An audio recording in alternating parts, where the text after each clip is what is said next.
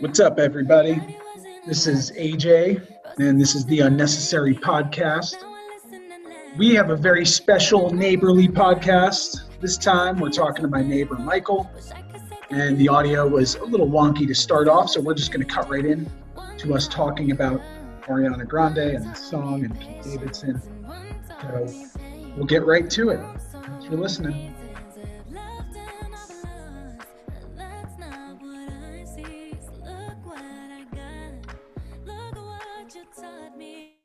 Michael, you were saying you saw Ariana's ex uh, do stand-up comedy. Yeah, Pete Davidson. Saw him in Denver at the Comedy Works.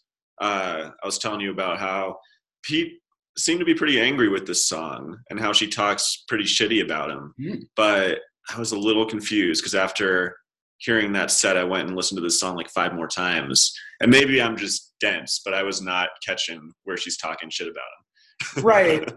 Yeah, it's a it's a good song because it's um it's like burning by with praise with faint praise, I guess, because sure, sure. it's like she's respectful and it's obviously thank yous in the song title but um, i don't know i read an article about how most like breakup songs are like fuck you like you fucked me over Right. like you walked out on me or like i don't need you hers is like you know what like i'm really thankful for all this it's really it's really like uh, i'm on my high horse kind of thing Yeah, yeah, it makes sense. i could see it being very like frustrating for Pete Davidson like ah Well, then and instead he talks about how she's implying that he has a big dick, which is kind of funny. His joke is that he's very upset about it because every girl he meets from now on is going to be disappointed. Which I mean, I thought that was funny. But again, I read the lyrics, I listened to the song. Does she does she imply that he has a big dick in the song? I don't remember hearing the big dick, um, but but like I mentioned before, I've I've heard that Pete Davidson has a big dick, but like um, there's been the, like the the internet rabbit hole goes deep where there's like zoom in, close up pictures, like pixelated images of like him wearing sweatpants. Like Uh-huh. look at him on Saturday morning. Like, is he chubbed up or is he huge? Like, and, um, let's see. Refer- she referenced his big dick energy, apparently, according to my very Interesting. preliminary Google searches. But I've heard at, from some as somebody from the normal size dick coalition, the average, Uh-huh. you know, non non less than one standard deviation above or below the mean. Um, from the, being from that coalition, people with big dicks often are like, "Oh, this is so embarrassing. Now everybody's gonna know." Like, It's, like quit, it's- quit being modest. that's like saying like everyone's gonna know I'm like a fast runner. Like a lot, like to a lot of girls, like it's a who gives a shit right, right. but like it is a mark of like you are of a certain I don't know physical like Yeah, I gotta say I haven't really been following the latest Pete Davidson dick news, so I can't say for sure what's going on there. But does he have a Twitter? Does Pete Davidson dick have a Twitter? Pete Davidson's. I like where this how this pod is really is really popped off. No, no, no Twitter. I think that's good. That's a good thing. Uh, Maybe not yet. Well, we can. I'm glad you're making these searches on your computer and not mine. Oh man, in high, in college we used to we used to get really high and be like, let's let's play like let's get Dick Cheney like looking at our computers. Oh yeah. and we would just be like, how to make a bomb, and like and like how to how to kill Dick Cheney. Did it ever work? You ever get a knock on the door? no, no, no, because they knew like these guys are idiots. Like, because we're not buying anything. I think that was, and and we're white. Yeah. Because the FBI talks a lot about how like white white terrorism and white or like white um, hate groups or something are like a big Mhm. deal and source of violence. But I think in like 2004 when we were doing that, I'm sure most of the focus was on like Muslim people. Sure, that's a different time. These days, well, you're talking about the FBI. I don't know if you saw Yeah. they recently, just yesterday, I think, closed the case on the Vegas shooter. No, Oh, mo- really? No motive found, but they said in the lead up to the shooting, he bought ninety-five thousand dollars worth of weapon, weapons and ammunition, and didn't didn't raise any red flags. So Wow. Yeah, because he's a rich guy and you can just buy whatever. Yeah. I guess so. So uh, yeah, a few searches for how to make a bomb. I guess not a big deal. And Yeah. he shot on like a country music festival or something. Right, right, yeah. and so that was like because kids don't vote and and before parkland i feel like kids um, who were victims of school shootings Mm-hmm. weren't politically active because it's like it was a different time and They weren't. know it's hard they weren't to immediately know. affected by policies, yeah and well, they, they felt yeah. it, you know, to the core. Mhm. So yeah, definitely. I'm sure that changes your political outlook Yeah. and involvement. hmm Yeah. And so, yeah, being a country music festival, I feel like that aligned with demographics of people who are pro gun.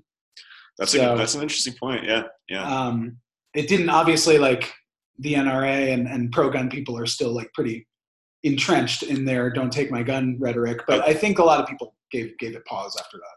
Yeah, but pause means shit in my opinion. You know, nothing Mhm. nothing changed. I don't think things are going to change in a long time, unfortunately. Um, but yeah, I mean, what you have sixty people killed, but like four hundred injured, I think, Wow. and still not enough to make any kind of dent. Mhm. Um, but that's the world we live in. One of the NRA recommendations I remembered, and a lot of Republicans after the Florida shooting or the Parkland shooting, because there's been so many Florida shootings, it's so sad. Because there was that Orlando one. Yep. Anyway, Mhm. um, one of the resolutions that the NRA and the right wing was like, we should arm our teachers, and this is a solution. Mhm. And what they'll do is they'll go through background checks, they'll get on the system, these guns will be registered, strictly monitored, there will be training courses, um, and, and licenses given that have to be renewed quite often. Right. And we're like, wow, that sounds really great. Why isn't every gun owner beholden to that standard? Like, exactly. that is baffling how they were proposing that and yet you don't have to do that Right. anybody else Well, with that proposal, people who don't have guns will get guns. With the other proposal, though, people who have guns will have guns taken away. And no matter what, that's what they don't want. Mm. So, yeah, it's strange. yeah Mm. Australia took away the guns quote unquote jim Mhm. jefferies talks about this Mhm. or talked about it and it was like they had a shooting in the 90s Right, and the right. government was like now everyone's gonna have to register but i read this article from this australian dude who's like i own 26 guns and i'm the gun loving dude and i'm allowed to do it here in, in australia Mhm. because i'm not a terrorist or a mass murderer like Right, and i'm, I'm protecting my i'm having fun i'm protecting myself Mhm. this is dope exactly. it's like what is the problem Yeah, that's how it should be. Um, yeah, we have weird, weird policies here. Yeah. Yeah, and the nra claims to be for gun owners which i always assumed but most of like 90% like a giant percentage of their money comes from gun manufacturers so Um, the NRA is actually like a, the lobbying arm for Smith. right, exactly. And for, I mean, as you say, gun owners, I'd say white gun owners. Because you look Yeah. at the stories of, you know, any black man who's you know caught with a gun. Certain stories where if it if the person were white in the same situation, you would see support from the NRA. But since they're black, there's no support. Um, Yeah, Yeah, totally. Um, ah, I forgot to share the computer sound, so I'm not sure how Ariana Grande came out Oh, uh, in no. the beginning, but that's okay. all right. Yeah, As long as they got us talking about Pete's dick, I think we're fine. They got us talking, that that Ariana Grande audio may not have come through at the intro, but it definitely got us talking about Pete's dick. We can fix it in post. That's all right. In case you missed it, One taught patience. Yeah, I, I really now I need to now I need to know. Let's, let's let it ride. Now I need to know where the line is about you know Pete Davidson's. Uh, it's not manhood; it's male malehood because male is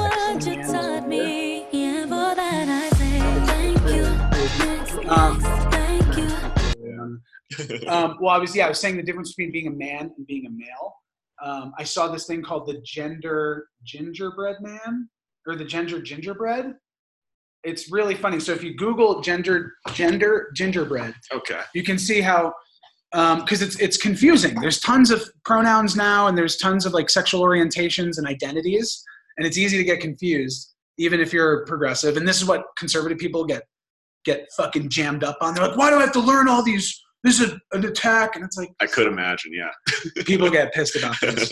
So this gender this genderbread person, if you Google it, um, shows you that like somebody's identity is different than their sexual orientation, which is different than their sex, hmm and so it's it's cool um, to see this kind of drawn out or spelled out in an easy way. But um, it's interesting how like gender expression, you could be feminine or masculine, hmm and like gender identity you could be like gender expression and gender identity are different. So you can be like a masculine man or a feminine man. Um, and you could be biological sex is male or female meaning like what your genitals are what your anatomy at birth or, or what your anatomy is presenting at. Mhm. um, that determines whether you're female or male or intersex. Um, So yeah, it's just interesting. I got on this genderbread man because I was trying to figure out whether queer was a specific gender hmm or if it was like a catch-all phrase. Because queer eye for the straight guy is about gay men, Right. but being queer is like a, a third sex. It's like something a little bit different. So I didn't know any of this, honestly. I think Mm. I see it as somebody like being a vegetarian. I of course have no problem with that. That's great. Mm, But you know, if I first met you, I I don't think you should expect me to know that you're a vegetarian. mhm. Once you tell me and say, "Hey, I'm a vegetarian," be like, "Oh yeah, you're a vegetarian." And you know, maybe if I forget the next time, a little bit of a problem. But Mhm. eventually, we'll get there. Mhm. And yeah, but you know, it's it's a lot of different things yeah. coming up. yeah, this is at least like oh, there's another one with categories. So there's like at least five different categories for each. So it's like Mhm. this is just this one chart is showing twenty different pe- persons and like that you, people never had to worry about before. But people see this as like a, a decay of our society. Yeah, I think there's much more things to be worried about in regards to our societal decay. Yeah, no kidding. That's the thing. Like, what you're focusing on this is the societal decay. Like, Yeah, our planet's literally rejecting us. exactly. we're a virus. Exactly. I mean, I'd say Twitter is a bigger decay than you know transgender. Yeah, Twitter is an interesting. Twitter's an interesting one because I think Twitter is similar to religion in that they're both like products of human creation Mhm. and like they reflect who we are. It's a it's a very point. zeitgeist kind of thing. Like I, I like thinking about religion as something that that people create and maintain, rather than something like outside of us that control. It's like a reflection of us, but it's it's a bleak it's a bleak picture. I'm not on Yeah. Twitter, so Yeah, I'm not either. Yeah, I I think that's I waste enough time like on other online platforms. Yeah, I actually so I deleted my Instagram, just the app. My account's still there. I deleted it like I don't know six months ago, just like so it's not on my phone. And then over the last like two weeks, all these people I've been meeting, they just they're all like, "Oh, find me on Instagram." Like if I Mhm. say like, "Oh, let's see," they're like, "Oh, reach me on Instagram." So I caved this morning. I actually downloaded it, yeah, and yeah, it's you kind of. Ha- I'm realizing that you kind of almost have to have some of these networks in order to be fully functioning in your Mm. society. Yeah, because I, I want to talk about neighbors in a little bit, but I think this is ties into that. We're like we're neighbors, and I don't. I know a lot of my neighbors because I work from home, but I don't hang out with any of them because I've only been in the building a year. Mhm. But the online social networks have replaced the face-to-face networks. Oh, for sure. Yeah, So you need to be on there, or else you're going to be isolated. exactly. Yeah. Mhm. Yeah. I'm not on Instagram, but I want to be because I'm on Snapchat, and those things go away, and I'm old enough to to put my name on things now. Right, I don't right. need it going into into nowhere.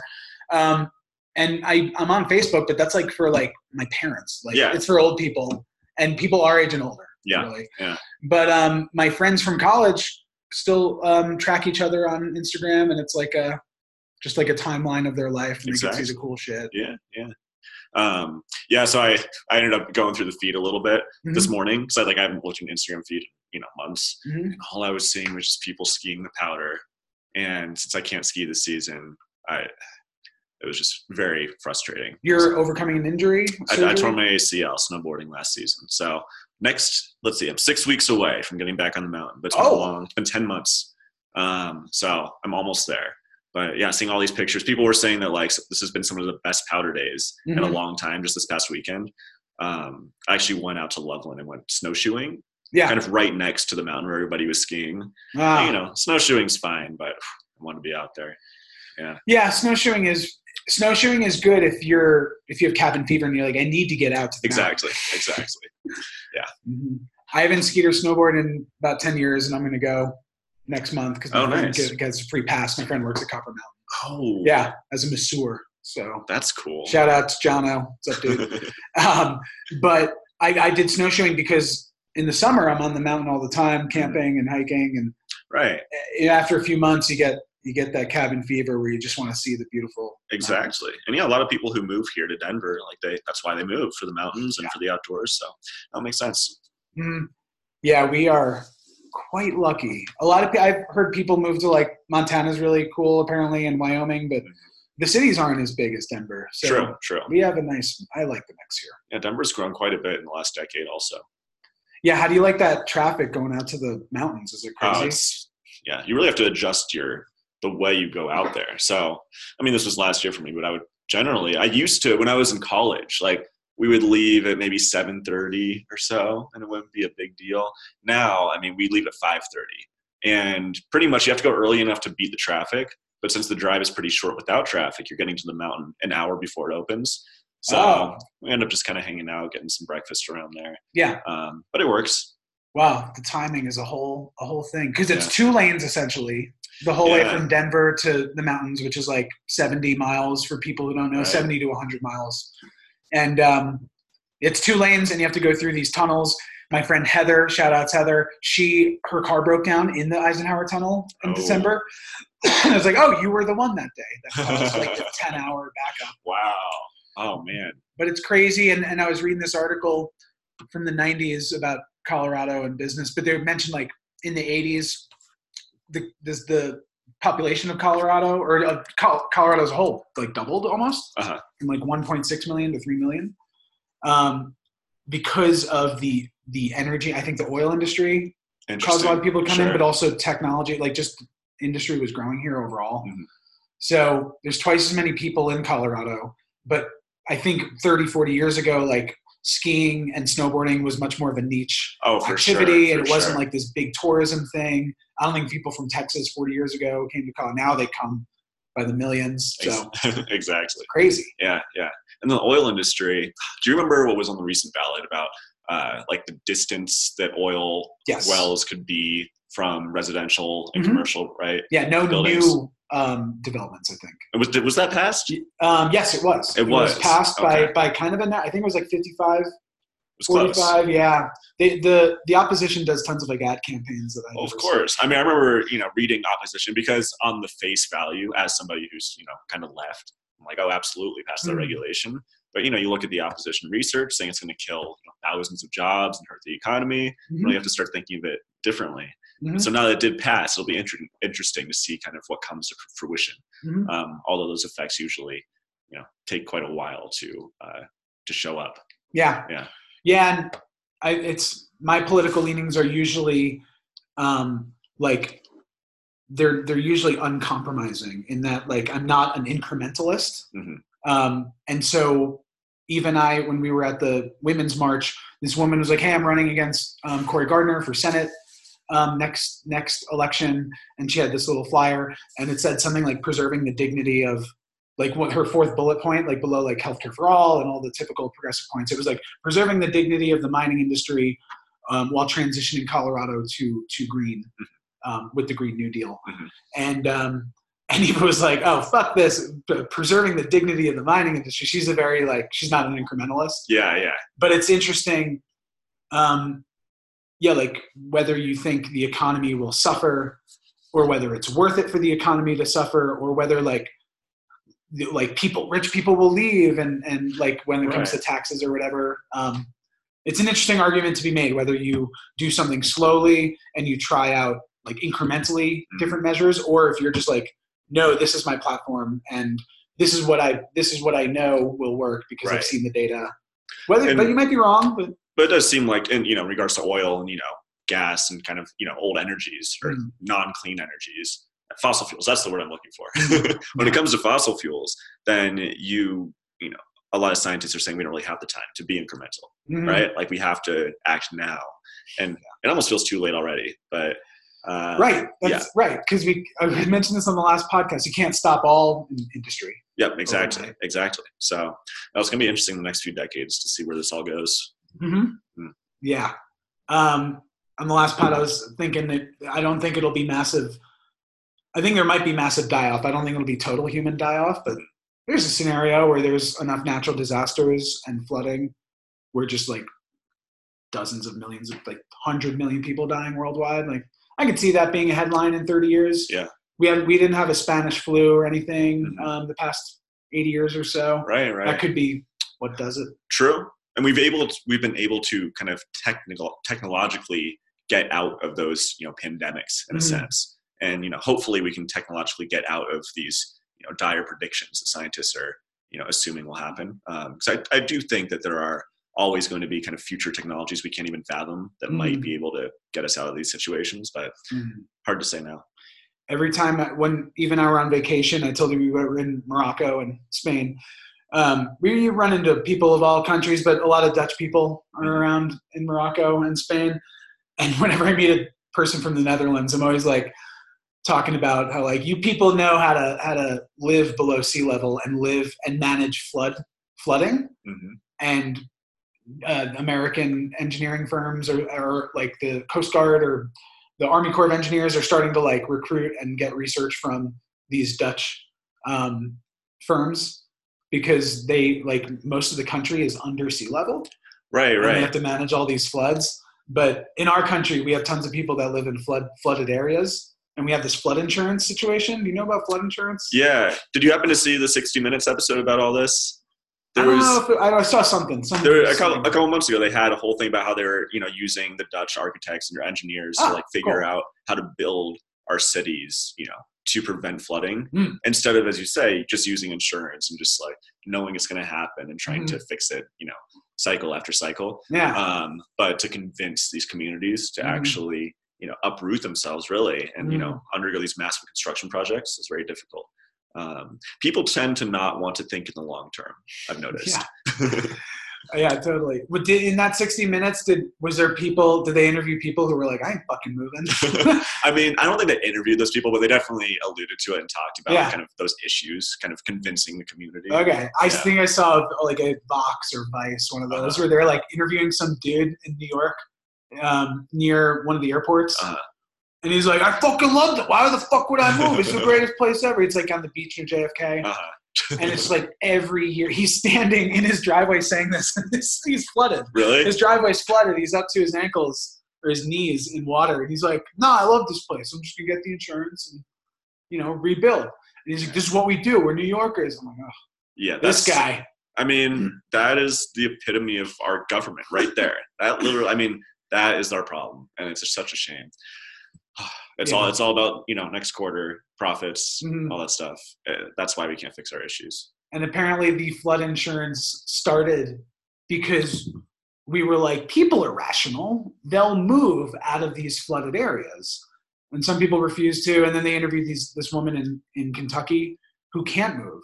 She's like, this house has been on the market for like 10 years. Like, Oh, no one's yeah. buying this shit. Yeah. We're in the mountains, coal country.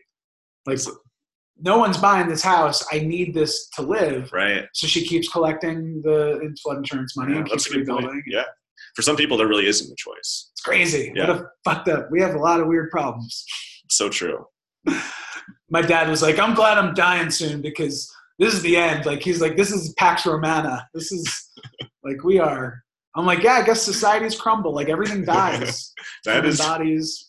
That's hilarious. That's uh, nice and pessimistic right there. I'm like, Dad, 'Cause- and I was, and he was, he gets, he doesn't watch the news, but he was like, I was talking to my friend who's a super rich guy, lives in Aspen, Mm. and um, this guy in Aspen watches Fox News, and he's like, so my friend watches the news, quote unquote, and he was like, you know, if the, the taxes get raised, like if this this country's going to go Democrat because our president's nuts. Mhm. My dad sees that as a neocon. Um, and he's like, the Democrats are going to win, and they're going to push all their Democrat policies, and the super rich people are going to leave. And I'm like, yeah, maybe, but first of all, I think that's un-American. Like, you're unpatriotic. If the one reason you're here is tax breaks, Yeah. like I love this country more than you, Mhm. and I thought the Republicans were the party of patriotism.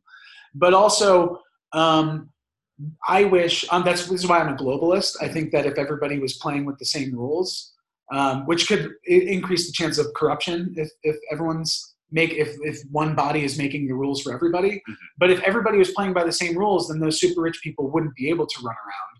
And I think there's Yeah, a reason we have. point. I think there's a reason we have poor Mexicans and Hondurans like coming over the border Right. because their rules are different than ours, and our rich people are able to take advantage of the rules that that they don't have. Right. I Well, know, it's weird. I was just reading the story that you don't see it much in the news is that poor Americans are flooding the Mexican border for lower cost healthcare. Oh wow! And of course, I mean, you're never going to see that on Fox News, but Right. that's bigger than any caravan that's coming up our way, uh, which I think is kind of funny, ironic. Um, yeah. But um, Interesting. I forgot about that. yeah, uh, medical tourism. Yeah. exactly. Because that whole system's kind of messed up over here. But yeah, having the same rules for everyone, I mean, seems cool, but I feel like it's just so unrealistic. You know, talking about the Elizabeth Warren plan or uh, Cortez plan to kind of like tax the wealthy more, get it back to like I think Reagan era tax taxes. Yeah. Um, or even before. Yeah, before Reagan. Yeah. Sure, I yeah, I, f- I forget when Uh-huh. exactly, Yeah. but I mean, I think those are at least somewhat realistic. You can say like, Yeah. hey, we'll make this law, we'll test it, we'll see what happens. Mhm. Um, but Yeah. I, I would like to see something like that. I think it, it probably is easier, like because of globalization. It's probably easier for the super rich and these organ- companies to move their shit Mhm. overseas. If if like taxes went back to the 1950s, Mhm. because that's my argument. Like, ah, it's just the 50s when America was great, but it was probably harder for a company to just like move their shit. Right, exactly. That's a good point. So yeah, maybe the world is to like I'm not I'm not so stubborn that I'm that I'm not going to see that. But yeah, it'd be nice if if they couldn't like hide their money in tax havens. Oh, for sure. My dad was like, "There's always going to be some asshole. There's always going to be some king or somebody to like park their money." And I'm like, "I don't maybe," but I'm an optimist, so I think that we could we could get there. But Yeah, and there are a lot of very wealthy people who want to see that common sense taxing. Mm. Like, look at Warren Buffett. You know, he says that he should be paying a higher tax, and you know, obviously, he gets probably quoted a lot for saying that, and he's one of the world's wealthiest men. But Mm. I think a lot of wealthy people would kind of agree with that, um, as long as you can kind of show the value in the government. I mean, I can say a lot of wealthy people don't trust the government. I can say like in how that money is being spent, which Right. is absolutely fair. Mhm. So I think you would have to kind of combine that higher tax rate with a better budget in a sense, um, and more controls on spending. Mhm. So that would be interesting. Yeah.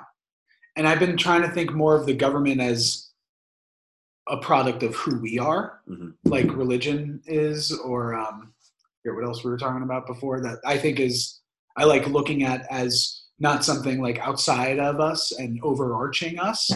Because people are like, oh, the government, this is what's wrong with the government. I'm like, you realize the government's just like a group of people getting together to decide, like, not to do certain things to each other. Like, at the end of the day, it is collective action.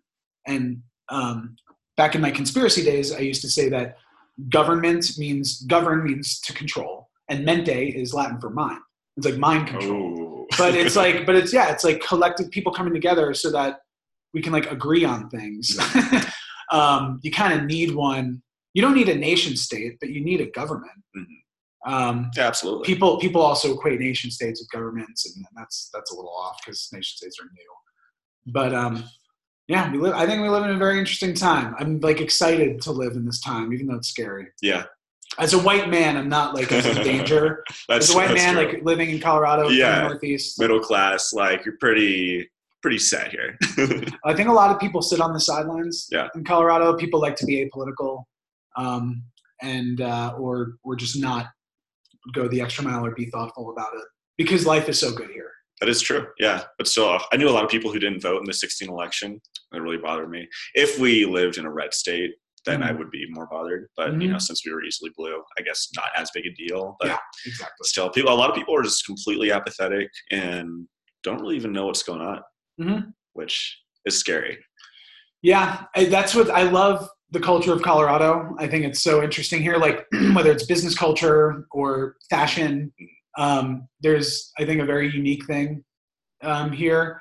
And um, I was reading this article from 1998 in the New York Times about like Colorado is a place where like people are into mindfulness and, and like it's surveys say up to 40% of executives do some sort of mindfulness training and um, whether it's like weekend retreats and Mhm. back in the 90s this was like super new and now a lot of companies have adopted this um, but i think colorado yeah people self-selectively move to colorado like we were saying before for the skiing. Right. and people move here because there's an atmosphere of acceptance. And people here don't want to think too hardly about things like that. And i can i can empathize with that. Like this is complicated headache inducing shit. Mhm. thinking about like women's rights and like sexual assault and like like letting these crazy men like have guns who who have who have um like um domestic violence Right. charges and like that's like I don't want to fucking think about that, but like it's a responsibility kind of thing. So I think a lot of people are also just on top of that pessimistic. You know, you start talking about that stuff, they're like, oh, it's all shit, and like you know, nothing's really Mhm. moving in the right direction. Yeah. Uh, so yeah. Both sides are to blame. There's a lot Yeah, of that. yeah. Um, something, yeah, called, uh, I think it's called false equivalency. It's like a fancy, false equivalence is a fancy thing I've been looking at. It's a logical fallacy in which two completely opposing arguments appear to be logically equivalent when in fact they're not. Um, I'd want to use an example, but it's like, um, it's like there's there when Trump said there's good people on both sides. Right. There- um, when at the Charlottesville yeah. racist Mhm. rally, by saying there's good people on both sides, and and or there's a lot of blame to go around. When you say that, that's equating the left. You're saying like there's parts of the left that are just as bad as parts of the Right, right, and, and that's not that's a fallacy. it is. Oh, for sure. Yeah, yeah, that makes sense. Um, I wanted to ask you about about being a neighbor. Do you know? Do we're neighbors. We live in buildings across from each other. Yeah. Wildly change the subject. Uh huh. Um, do you know a lot of a lot of your neighbors in this building? I only know a couple others, maybe like three or four. I only really hang out with one other. Mhm. Um, so you know, I've been here for three years. I feel like I should be meeting more people, but you know, I again, I'm meeting people through my job, and I'm hanging out with friends kind of outside of here. And yeah, it's sometimes kind of hard to meet up with people who you just kind of see in the hallway day to day. Mhm. Uh, So yeah, it takes such an effort to be like, let's, you're coming over for dinner, like, or we're going out to a complete stranger. Um, it's like, I know it's a good thing to do, but I don't do that. Right, I, I I think- say hi, I try to remember names, you know? it's funny. I think like so many people feel that way. So I feel like there's a lot of like kind of missed connections there. Yeah. Just because people are always like a little iffy about that. Mhm. Um, and again, because as we were saying at the beginning here, that like your online network allows you to kind of meet so many different people Mhm. and kind of go to all these different events. Like, you know, back a couple decades ago, I think your neighbors were more important to be close to yeah. because that, you know, that was your little local network. So Mhm. it's a little different now.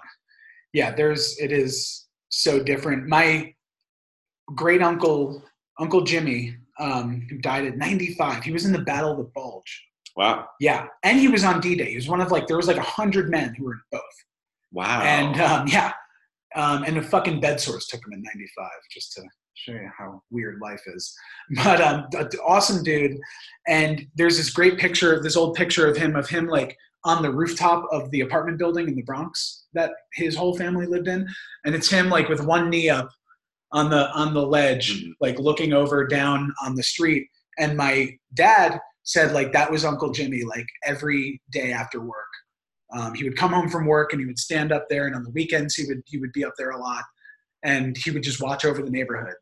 And, That's like, cool. Everyone knew like they were safe, and like he knew everybody. yeah. And I mean things like sexual assault and like like mistreatment of like the mentally ill. Like there was a lot of weird fucked up stuff about back then. But it's an interesting thing where you would have this neighborly Right. community. And what would Uncle Jimmy be doing after work today in 2019? You know, Watching YouTube. Right. Yeah. Like you know, putting on the news or like Yeah, Yeah, I know what Uncle Jimmy would. Yeah, yeah, probably putting on the news. Uh-huh. Yeah, he was like a city worker. Yeah. Um, yeah, it's interesting. I also think like nutrition has a lot to do with people's like lethargy. Uh-huh. I'm convinced that like the reason people are irritable or um, feel like they don't have any energy after work, um, so they're not like, or they don't want to like get bothered in politics.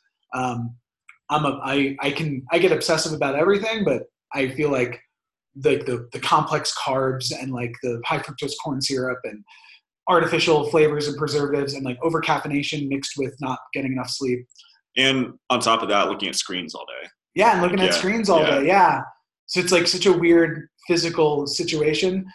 Um, uh, like we, during the 60s and 70s, we had incredible economic success in this country, but which was great for so many reasons. But I think it was bad in the sense that, or in the in the one sense of our nutrition, um, fast food and frozen dinners and canned Mhm. ham and these conveniences became like super enviable Mhm. in America around the world, but we were the ones who could afford it. Whereas like in Italy, they were in the middle of a depression, or like most of Europe, Mhm. um, just not doing great. So they were still relying on farms and farmers markets and non-GMO products and like animals that weren't factory raised. Mhm. So like it's weird how their economic um, um, like lack of lack of economic success has allowed them to preserve like this good food culture. Huh. Yeah, that is interesting. I mean, yeah, if I anytime I've been in Europe, just like the food there is just always you just know it's higher quality from tasting it. It's just everything they use is much more locally sourced. Um, We're lucky here. Colorado's like that, but but Europe is certainly. yeah, Where do you have a favorite country besides the U.S.? hmm. Amsterdam was really cool. Mm. I'd say Italy also is up there. Mhm. Yeah, Yeah, those are. I think those might be my two favorites. Yeah. The Netherlands is. I love the Dutch people. yeah. So I only yeah I only went to Amsterdam and the Netherlands. I would I Mhm. would have loved to explore more of like the countryside because I've seen online just like beautiful pictures. of- I think that's where they have like those tulip fields. And, Yes. Yeah. Yes. I'm going in May. Oh, nice. You want to come? Put Maybe. in some. I know you just got a new Dude, job. I, I gotta. I'm doing remote work. Maybe it'll be easier to just like hop Yeah, I'm on doing a remote work too. Yeah. Yeah? I'm doing some work while I'm over there. I'll have to talk about that. We'll be there for 13 days Wow. um, in May because that's when the tulips are in bloom. oh, nice. So you're going? Are you going for the tulips? Yeah, they have the festivals in April. So we're Oh. missing the festival, but we don't want to be there during the craziness. All But the, the gardens are in full bloom. So Interesting. They still selling mushrooms in Amsterdam? they call them truffles now because of the law. Yeah, I wasn't sure. I saw. I knew it changed, but like I Mhm. wasn't sure. Yeah, so they used to be allowed to sell uh, psilocybin mushrooms, which is gon- possibly going to be decriminalized here. Oh yeah. So they used to sell them in the Netherlands, but uh, like one person uh, fell off, like jumped off a roof or something. There was like some weird, Oh, it was like some going down. French girl who was Yeah. like depressed, and then yeah, there's some I weird shit going that, down. yeah. Because those are powerful psychedelics, of course. especially when they're grown like in a legal setting. You can just crank them out. You see how good quality, like how high potent the weed is. Right. Um, versus the 70s. So like there's probably potent psilocybin. Um, and also I, I'm a spiritual person. I, I believe in the, the vibration, the energy, and like if this thing's packaged in plastic and like it's an industrial process, like I don't know how my set and setting Mm, is going to be affected by that. interesting. I, th- I feel the same way about meat if it's had a stressful life. Interesting. Um, but that's my weird take on things. So anyway, they changed the law. But Right. they said mushrooms are legal. No psilocybin containing. Okay. And the difference between a mushroom and so a mushroom starts as a mycelium network under the ground, and after it reaches a certain threshold or, or point in its life cycle, it blossoms into a mushroom. Mhm. Um, and this has to do with oxygen at some point.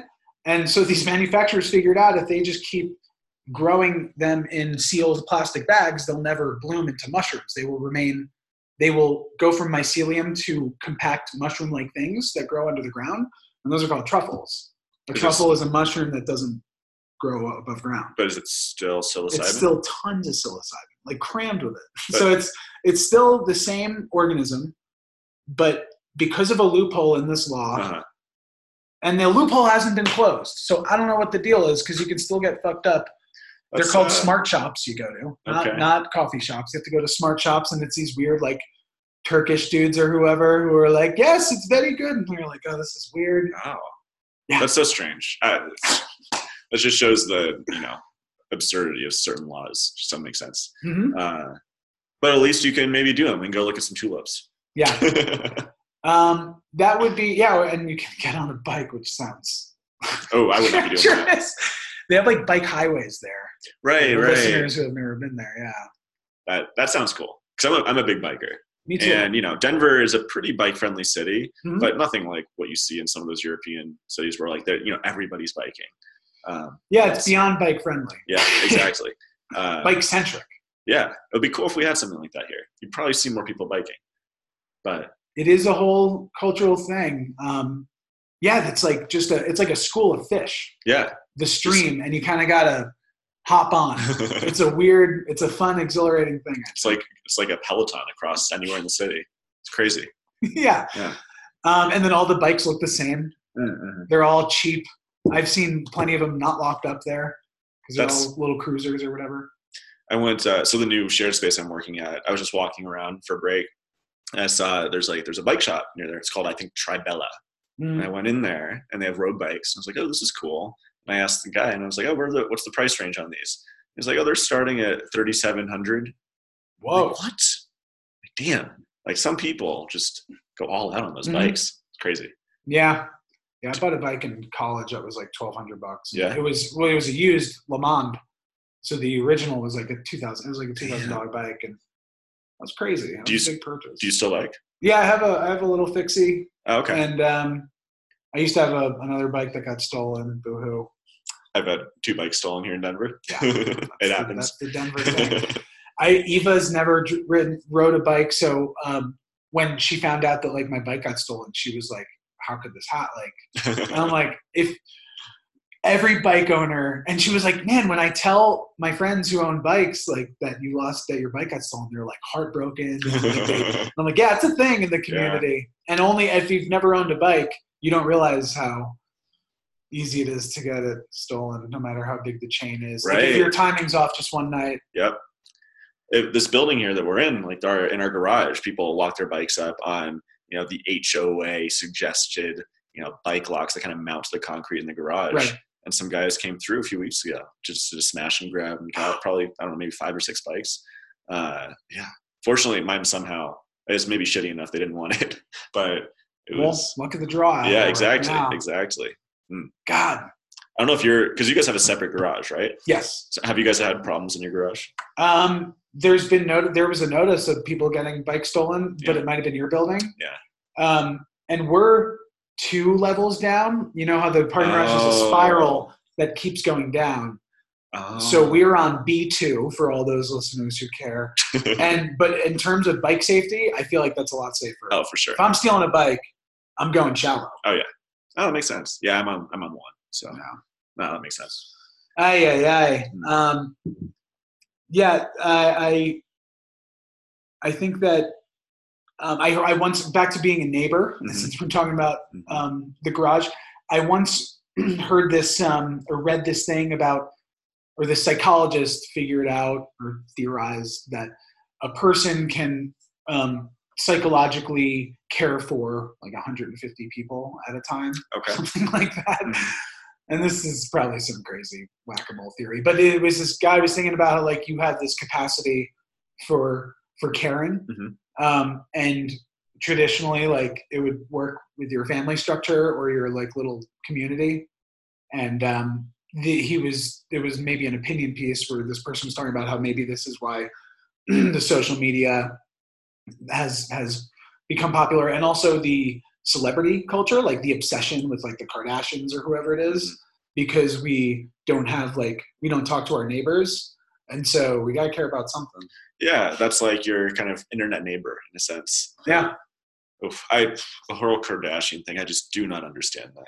yeah it's almost like palace intrigue It's so weird to me. Like So royalty some of my coworkers were into it. Like people I work with on a day to day basis. Hmm. I find out one day that they're they're following the Kardashians and are reading every post. Like, what's happening? But uh, I'll never understand. But hey, I'm sure I do things they don't understand, so it's all fair. yeah a lot of people don't understand like uh going to concerts do you go to live Yeah. shows do yeah, I'll go. I'll go to some. I'm Yeah. not like super into it, but I'll try. Mhm. I'll probably go to like four or six a year, something Mhm. like that. Yeah. um, Eva was saying that her parent or somebody, some two people in her family found out when they were like super old, like 70 or 80, they went to the doctor and got their ears checked. They found out that they were missing some part of like the middle part of their ear that allows you to control volume. And that's why they, they neither of them ever liked live music. And Interesting. they never understood why people did. wow. And they were always super sensitive and they never knew that they had this like condition. Huh. Wow. I've always thought it'd be cool to take like. So I feel like there are a lot of probably old people out there that haven't been to a live show in decades, right? Mhm. And if you like the modern kind of electronic shows and the light shows they put on are so insane Yeah. that I feel like some, you know, some of those old folks would really get a kick out of that.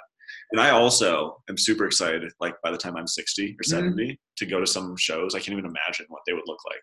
Uh, but I bet they would be pretty badass. I guess like virtual reality would be a component. There would have to be some augmented reality. Yeah. Shit popping out at you. Yeah, yeah. I'd assume by that time everybody has like, you know, a pair of smart glasses, just like Yeah. everybody has an iPhone today. We're Like, like, you could tie it to the show and Yeah. like, have a network and see everybody seeing the same crazy stuff. Mhm. I was thinking R. Kelly can be next to you. You punch him in the face. Fuck you, R. Kelly. Yeah, I love this show. Did you watch the R. Kelly documentary? No, Oh. no. It's sure good. brutal. I didn't really know like know much about him other Mhm. than he pissed on some girl and had some weird sex cult. Right. Um, but it's yeah, he's messed up. Yeah, Yeah. it's um, it's a classic Predator story. Mhm. I mean, a really weird, uh, unique one. But Yeah, it's crazy. like, yeah, that shit, that shit happens. Um, well, Bryan Singer is a director who has done a ton of stuff, and there was this report that, and he's like denying it. He was like, "This is like a homophobic like smear campaign, and like this is disgusting." But he's this famous um, director, and he's done a ton of stuff. But there's like, there was this one where there's all these these men who were like boys at the time who said they were like one of Singer's boys, and that was like a Hollywood thing amongst like up and coming actors. But he did the usual suspects and Apt Pupil and X Men, X Men First Class, And he- Past. Is he out as a gay man? Yeah, he's Okay, like an openly gay man, Yeah. but um, apparently he sexually assaulted minors. And Wow. it's like it's a weird, fucked I- up, but it happens. Yeah. it's been happening forever with men. Yeah, I mean, I I would probably believe the uh, allegations. Um, I don't know. I feel like a, you're seeing it a lot. Like there are a lot of you know wealthy, powerful men who who are like weirdly into like pedo type stuff. It's just so weird. Mhm. Um, like Catholic Yeah. Church, of course, is one example, but also like yeah, totally. you learn more and more about like people in the government. Especially, Mhm. my favorite is the the anti-gay like Republican senator or congressman who gets caught with like some little boy somewhere. Yeah, yeah, totally. Yeah, the It's so ones who are in strongest denial. Yeah, yeah, Um, or push the, the policies strongest in one way. yeah. So for any of those strongly anti-gay politicians, I'm just assuming they have some boy somewhere hidden in a closet. Yeah, oh, Mike who the Oh, fuck knows? Hopefully, he's just repressing and not not acting out. Mike Pence what I mean? probably has many little boys hidden throughout the country. Dude, calling his fucking wife mother. Uh, he's a weirdo. Um, I actually went on a trip with Mike Pence. oh, yes. Yeah, back when I was, I mean, I was 15 years old. Mhm. My mother's pretty involved with the Jewish community. This was in Indianapolis when Mike Pence was a congressman, Mhm. I think. And, you know, she was doing things trying to kind of do Jewish outreach into local government Yeah. and put together a trip to Israel with Mike Pence and Mhm. his crew. Uh, and I went on that trip. And I don't remember too much about it, to be fair. And I, I didn't even know who Mike Pence was at that point Right. uh, who did really. um, Yeah. But yeah, I do remember that he and his family were always in the back of our bus when we go place to place, just reading the Bible, Mhm. always reading the Bible. And I, I just thought it was so funny even at the time. But uh, yeah, to think how far he's come. Mhm. Mm, mm, if only I'd known. Um, even I saw this movie, The Re-Education of Cameron Post, and it's about like a gay conversion therapy Oh, thing, okay. which which Mike Pence used to be Mhm. a supporter of, like a vocal supporter. He he called this person a mentor who who started all this gay con- in Colorado Springs. He called him a mentor. This is the, the base of a lot of this gay conversion therapies Oh. right here in Colorado. Oh, really? Oh, yeah. I did not know that. Yes, it's the same anti-abortion Uh-huh. people. That makes Um, sense. Yeah, Chris, super scary.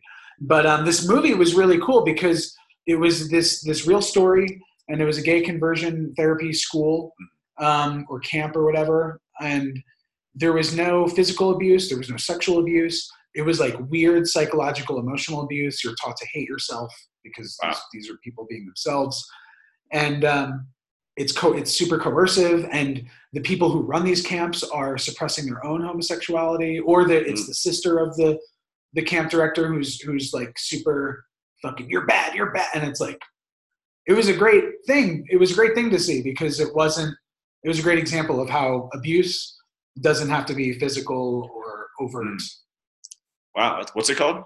The re-education of cameron post Interesting. Yeah. I check that out. and That also sounds- like these are children like that's so fucked up like yeah. because they don't have legal rights Right, right. so they can't just They just have to- yeah, exercise their rights like an adult do. Oh. Yeah, that's messed up. Mhm. Yeah, it's funny. All these rules, usually that you see it, I mean, on the right, like things about you know no abortion, you know, anti-gay, all that stuff. Like, I just I feel like all these things are so great at just making sure there's less people. Like, Mhm. you know, a gay couple will adopt. That's great. They're Mhm. probably not going to have a kid.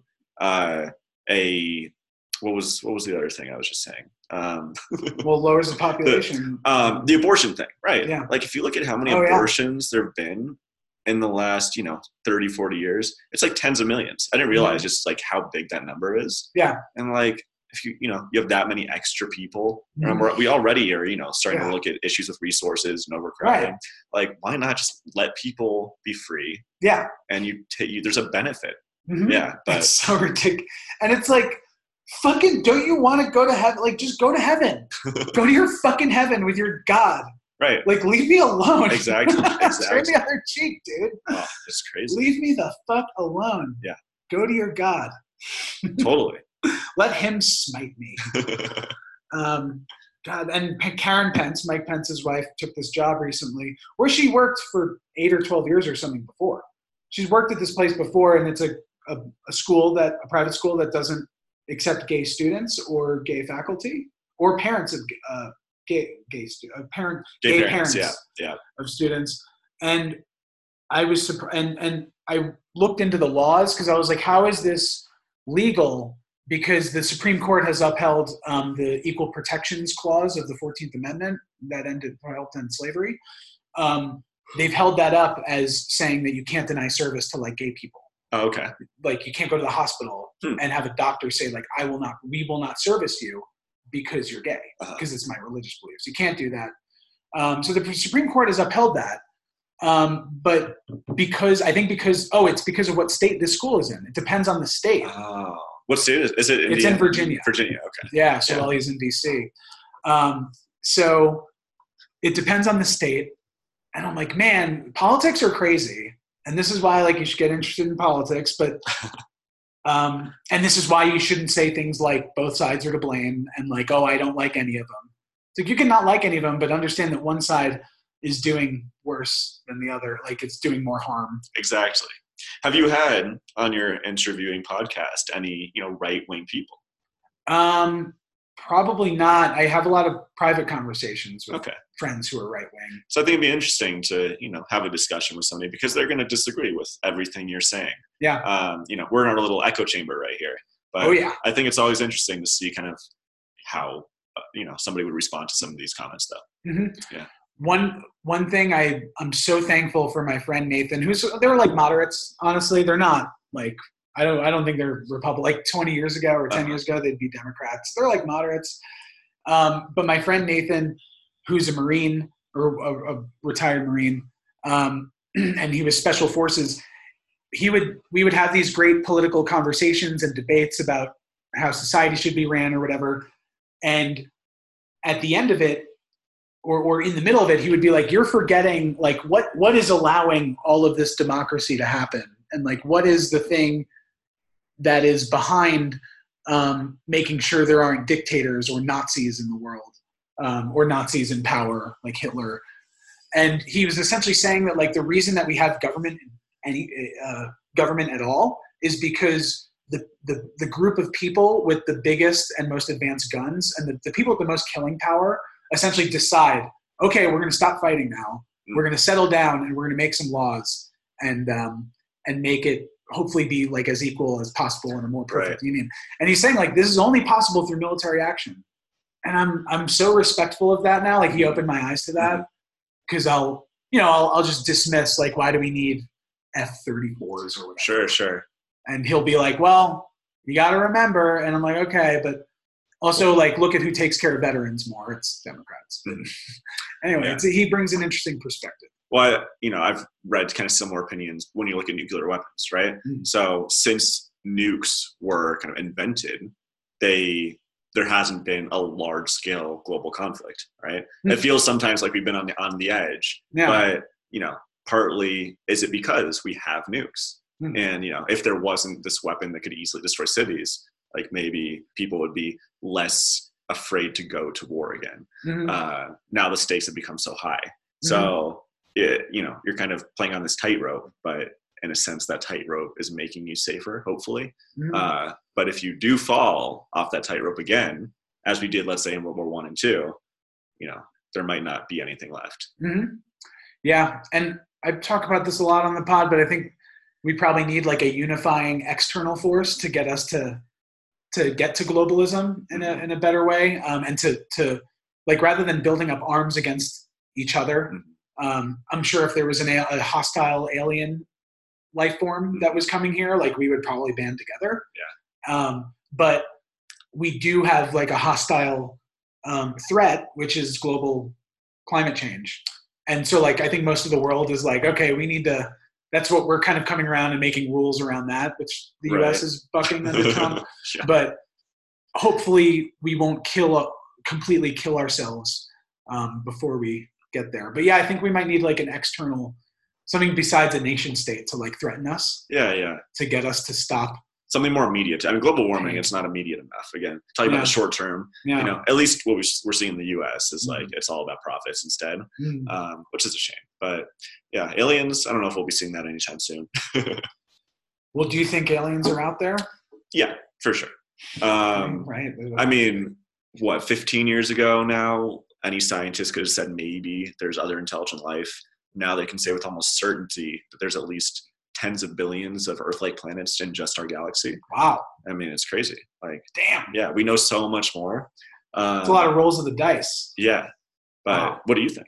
Yeah, I think it's yeah the math, Yeah. the numbers. Do you think they've been How here? could be possibly? Yeah. Yeah.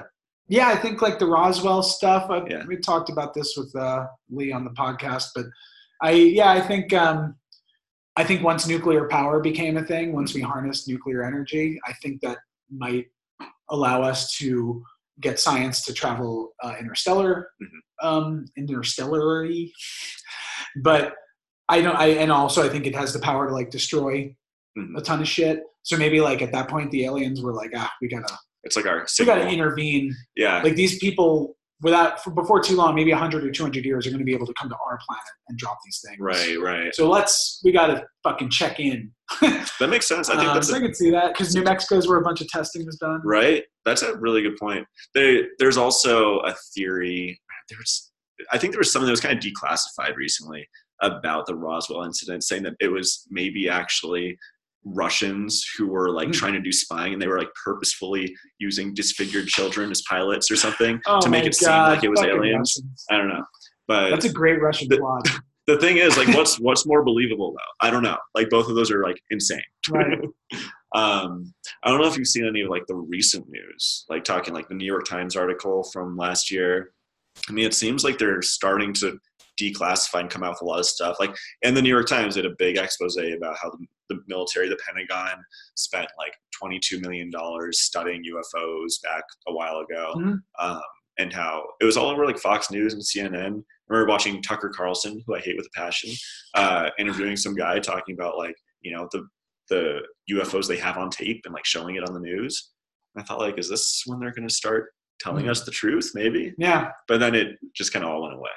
So it's so weird. I don't Weird. know. Well, there's a lot of like I guess domestic news to like dominate the the headlines. I guess, but Trump's I mean, fucked up. We'll get to aliens later. We gotta deal with this like homegrown this is more pressing. homegrown issue. right. Yeah, but it would be cool if that you know that trickle of news turns into a flood, hopefully in our Mm-hmm. lifetime. So maybe we'll, maybe we'll actually know something. Yeah. And there's so much we don't know. Like scientists, I think, get hung up in like what what they know as being all that there is. Mhm. And if you can't observe something, how could you like in, sci- in science, if you can't observe something, it doesn't exist. Except quantum physics has start like is the Right, first yeah. science I think to like be like, well, we can use math and use and look at what the forces that are exerting on other forces and find the things we're not observing by the process of deduction is essentially Exactly. um, so eh, but but a lot of scientists are still stuck in that like well if i can't observe it then like it's not true Right. And Right. it's like well you should at least be agnostic like open-minded about it Well, the coolest thing about the quantum world is that the idea that observing something changes it. Mhm. Like, yeah and that, like, I've, I've tried to dive into that a little bit, like reading some stuff, and it's so complex. Mhm. But I don't know if you've heard like the double slit experiment. sure Where- yeah, love the double slit There you go. Yeah. yeah Um, that's so cool but yeah, so uh, it makes you, it's almost like rendering a video game in a sense. Mhm. Like, if the player or the user is not looking in that direction, there's no point in showing whatever it has to show. Yeah. And it's just it's so weird. Yeah, and to me, I've thought about how it's like our matter is held in place by every other piece of matter in the universe. Mhm. Like I'm when I do a lot of LSD, the because I think it it disrupts the um, temporal parietal junction, which is where um, you get the sensation that who you are ends at the end of your skin. Uh, But um, but it affects your visual field, and so I think you see like sometimes I see things kind of coming apart, Mhm. where it looks like things are being held together, um, almost like a rotoscope uh, vision effect. Like if you've seen Waking Life or A Scanner Darkly, yeah. like a moving oil painting. Mhm. But anyway, I think that that is what the universe is like, like as quantum physicists explain it. Like your matter is reinforced, your physical existence. The thing that makes this, the reason that like you can't punch through the wall Mhm. is because there's billions of other um, observers reinforcing that this wall is here. Mhm. Because a lot of people with quantum physics are like, well, why can't I like pass through walls if right. mo- if everything is nothing and like I don't know. I'm Are you saying you, you think once you think once we master quantum physics, maybe we can walk through walls? Is that what you're trying to say? Um, Or maybe if you just take Well- enough LSD. no, I think. Well, I think that this ties into the nuclear science thing and why aliens came here. Why I think aliens might have come here in Roswell because I think there's something to splitting the atom and understanding quantum physics and being able to manipulate gravity. Mhm. There's like, and because people theorize that like the way we'd be able to travel that far, uh, interstellar wise, would be to manipulate like the space time Yeah. in front and behind the ship, Yeah. rather than like powering the ship. Yeah, exactly. So I think that would that's equivalent to walking through walls. Sure, sure. Just a ship Yeah, moving through space. yeah, that makes sense. Yeah, weird. I don't think we'll be able to see that day ourselves, unfortunately. But Yeah, but it might be the guinea pigs, like the lab grown meat that we'll be guinea pigs for. right, right. Maybe we'll be guinea pigs for interstellar travel, like um, that Chris Pratt movie where he wakes up halfway through. Oh yeah, passengers. Right. I've only seen that movie like at a distance, like not paying attention. I want to see it. Oh, it's actually like pretty good. I watched it at home one day when I was bored. I was like, it just kind of showed up on my feed. I was like, ah, I guess I'll watch that. Yeah, And it was Cool. surprisingly good. Yeah, I think that's a good like lazy Saturday or like just a random like, oh, let me throw this on. Yeah. It's like Yeah, exactly. on this podcast, we talk about essentially 10 movies, 20 bands, and like a few other topics. Yeah. But um, we don't, we've never talked about that one because I've never seen it, but I think it's probably similar to Interstellar and Arrival and Mhm. Annihilation. I Um, put those in the oh, same yeah. category. I feel like Arrival is outclasses those other two for sure. I thought Arrival was so good. Yeah, that's the, Um, that's the number one on yeah. the, the unnecessary podcast. Yeah, ranking. and then Annihilation. I don't know. It was a little weird. The ending was just way too trippy for me. I couldn't handle it. It was a really difficult. I think it was a difficult thing to visualize. We were, I was talking Yeah. about this on the last pod. Yeah, it's probably a, a tall task. I was just thinking the It's hard to director must have done like a lot of DMT or something. Well, the, my, I think my favorite thing about the end of the the movie Annihilation is the music, the song. I don't know if you, um, I don't know if you remember the music. It's like really fucking weird. Um, let's see if this is it. I definitely remember what you're talking about. It's like very highly distorted, and yeah, this is it. It's like this weird. I don't know. Is it like a horn that they've distorted? But I really like that. It's super creepy. It, it's cool. It's different. It's like, dude. And there's kind of a beat, there's kind of a rhythm to it. Like I'm sure there's a cadence, but it's too slow for me to pick up on. Like it just gives me this very uneasy feeling. So there's that. I may want to watch that one again actually at some point. Yeah, Yeah. yeah. I, I, um, I like thinking about how it's about self-destruction, Mhm. and of course I'm gonna rehash it like the last pod. But I think that the shimmer, the alien thing that came, was uh, was an ev- a, a better, a differently evolved organism than ours. That was like almost more evolved and like better because our our DNA is based on self-destruction, and this one was based on adaptation and growth. And it was almost like a new Garden of Eden that, that had landed. It was going to like cleanse and replenish the earth because um, the biology on Earth is based on self-destruction. We have apoptosis, where the cell controls like or uh, programs itself to die, and we have like addiction and we have cancer and we have um, things like that kill us and destroy us or people cut themselves. Like and that's what the movie was all about because all those people had different things that were self-destructive about themselves and natalie portman's character at the end taught the weird chrome blob monster um, to, to self-destruct and she like handed it the grenade Oh. and then that thing like fucking set fire to Oh everything yeah. it's, it's difficult to pull off but i thought it was a cool movie Yeah. an interesting, Interesting. one Yeah, definitely. not as good as a rock um, did you see the mr rogers documentary won't you be my neighbor yes, I did. Do you like it? No, Did what? No. I thought it was severely overrated. Yeah. Nice. Don't get me wrong, Good Mr. spice. Mr. Rogers is great. Bia, bia, sure. bia. Good spice. I like it. um, I love Mr. Rogers, but the Yeah. movie it, it felt like it felt like the trailer extended for 90 minutes. it's just the 90 minutes. like if that makes sense, sense, yeah. it was just like Mr. Rogers was so great. He Yeah. did this. He he weighed himself every day. Oh yes. Uh, I, don't, I don't know. It, I'm like loving this take. um, I would have loved to see more about. God, it, it's been a while. I don't even know what I wanted to see more of. Yeah. something. I, it just wasn't for me. God, that's such a uh, good take. Call me a critic, but yeah. No, that's good. That's a good counterbalance. Um, I- you know, So when did that movie come out? Do you like remember? a year ago, I think. Okay. Yeah. So I-. He weighs 143 pounds in the movie. Right. That's what exactly what I weighed when I watched that movie. Oh, weird. 143 pounds. And I made a, a goal this year. I need to start gaining weight. I'm up to 155 So you now. don't have Mr. Rogers weight? Exactly. After that movie inspired me. I was like, I can't be as thin as Mr. Rogers. I, in a million years, if you give me a hundred guesses of what your takeaway was, I never would have thought it was the weight because I forgot about that. But that Um, definitely happened. Yeah, yeah. Funny. But super nice guy. Yeah, yeah. Did you watch him growing up?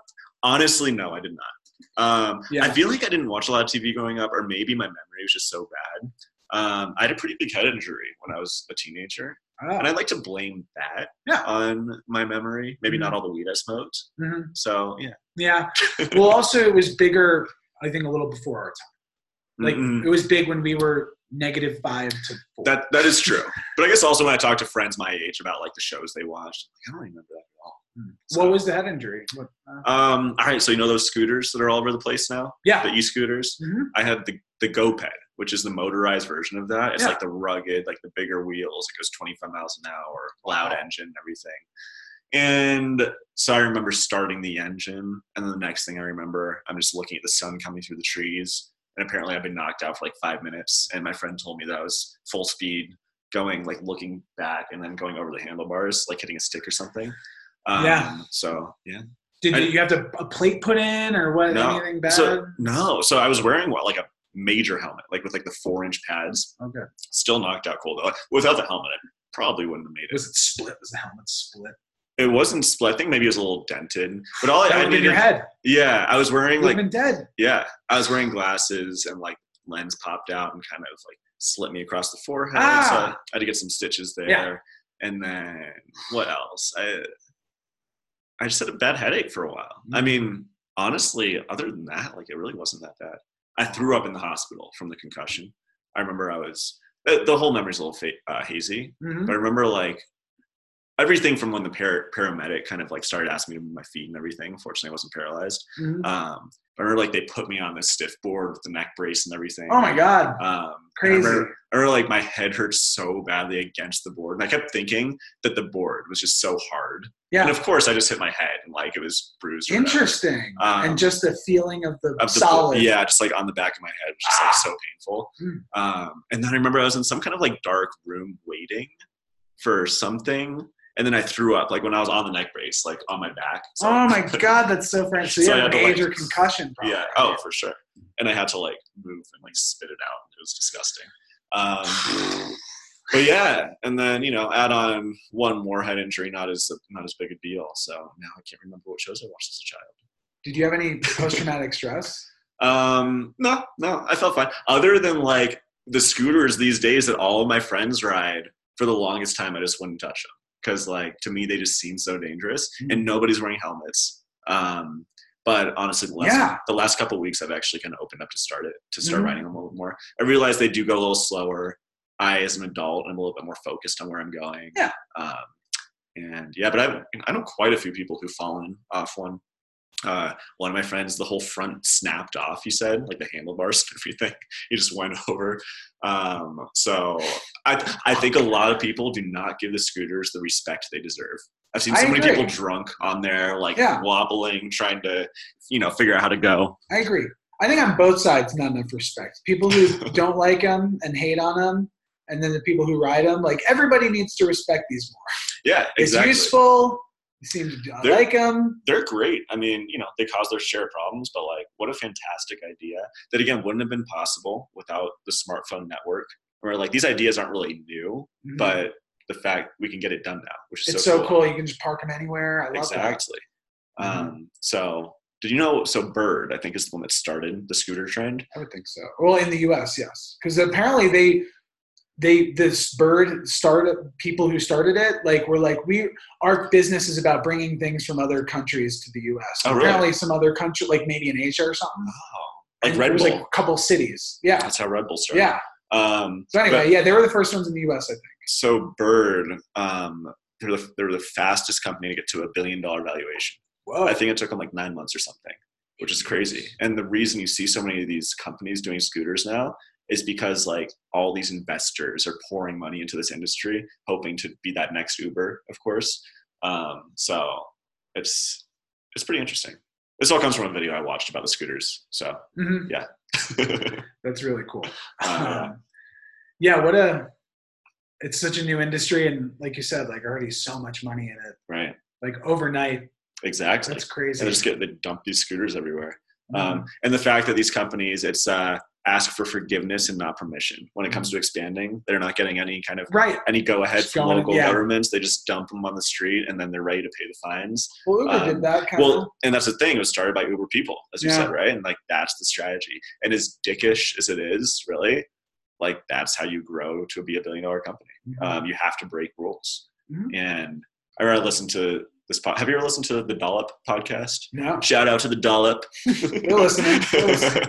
uh, it's great. Like it's just like two comedians. It's a American history podcast. Hmm. Um, they have one about Uber, and they talk about like kind of its history and how they got started, and how like they were just such shitty people, and how like the California kind of like state or city representatives, uh, Mm. like the government representatives who like kind of approve these businesses and Mhm. like talk to all these entrepreneurs. They said that the Uber people, out of like thousands of businesses they talked to, like were absolutely the worst people to deal with wow. which is so funny to me. Um, but we really like to reward, uh, you know, the rule breakers. I think. Yeah. Yeah. And that's, all I guess they just took startup culture to the extreme. Because startup Yeah. culture is like ask for forgiveness, Mhm. Do first, ask Yeah. later. Or as Facebook says, you know, move fast and break things. Oh, But now they've broken our democracy. So Yeah, it's another weird one. I guess like big industry has always been a threat. See, this is why I'm a socialist. Like I know I could be wrong, but like I don't understand why more people don't feel. I guess more people are feeling this way, but like when it comes to bird, you know, there are bird chargers and lime chargers, Yeah, yeah. people who collect them at night, and um, they're it's like a minimum, maybe more than minimum wage job. It's ten dollars an hour, but like they should be. Um, every company should be uh, employee owned Mhm. because then everyone shares in the profits. And if there's more automation, then they get to own essentially the machines. They own up a share of the company. So it's just like a way to, it's socialism, but like it's a way to package it in a way that people can like understand. Um, the secret is like, yeah, just like the, the billionaire investors don't make tens of millions, they make 1 million off their investment. Like boohoo. yeah, well, that's that's a big boohoo for those guys. Fuck not, yeah, they're the ones making the rules, though. That's the tough part. Yeah, and then the other argument is like people uh, will just be lazy. Like, well, we don't like with universal income and welfare. Like, people are like people are just going to be lazy and not work. I'm like, what do you think aristocrats do? What do you think I did for the first 23 years of my life? Like, I did nothing, and apparently that's like enviable if you're rich, but if you're poor, it's it's not allowed. And that's weird Yeah, because that's just aristocrats doing nothing and getting having money. I, I totally agree. There should be a universal basic income. Um, they're already testing it in certain cities, countries, Yeah. and like it shows that something like 97% of people receiving a UBI, as they call it, would be um, either furthering education, looking for work or get or working. Hmm. And you know, the drug use I think is actually lower than the average population. Mhm. And like, it's we kind of need to have something like that as we look into the the, future with more automation. I mean, Mhm. a lot of these jobs aren't coming back and are not going to be replaced. Mhm. So Now the right wing response, I have heard this. It's Yeah. like in Sweden, they're lose they're they're losing their money. They're going bankrupt in Sweden because they're getting so many immigrants coming into their country Mhm. And getting free paychecks that it's like totally tanking the economy. mm, is that true? like, that's interesting. And I'm like, that's why we need global. That's why they need they need the rules wherever the Yeah. country they're coming from. yeah. What's wrong with that country? Right. Why, figure out why they're emigrating. Or I guess you would have to get a lot more strict on your immigration maybe if you do something. Yeah, and like that, and that universal Uh, income right. disbursement. Right. But also, you say when like the right says something like that, my first question is like, is that actually true?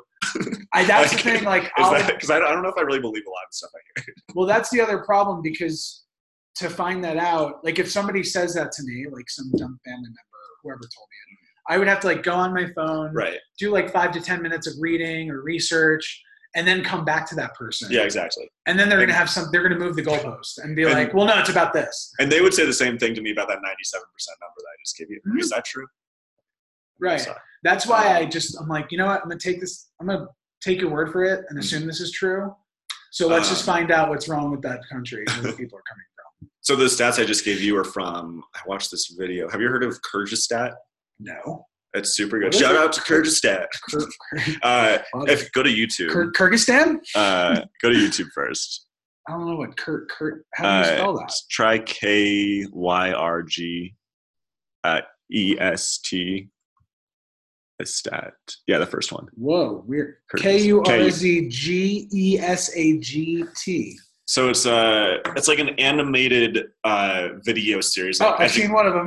I've seen the War on Drugs. All right, yeah, it's like an animated video, educational video series, founded or funded by the Bill and Melinda Gates Foundation. Really? Yeah, and they put together these really interesting five to ten minute little videos on different things. One of which was on the universal basic income. You're looking at one now. What you got? GMOs, wormholes. This uh, is dope. I'm totally yeah. I saw the War on Drugs one. There's or is organic. okay. I haven't read. I haven't seen the organic one though. There's one on vegetarianism, and that thing almost just convinced me right on the spot to stop eating meat. But it's an Mhm. addiction for me. So Right. Well, I remember your friend who we play poker with is a vegetarian. I forgot his name. Zach, the blonde haired. Yeah, yeah, yeah, yeah, yeah. Um, but yeah, because we were talking about because I mentioned a very specific um, omega fatty acid called DHA Mhm.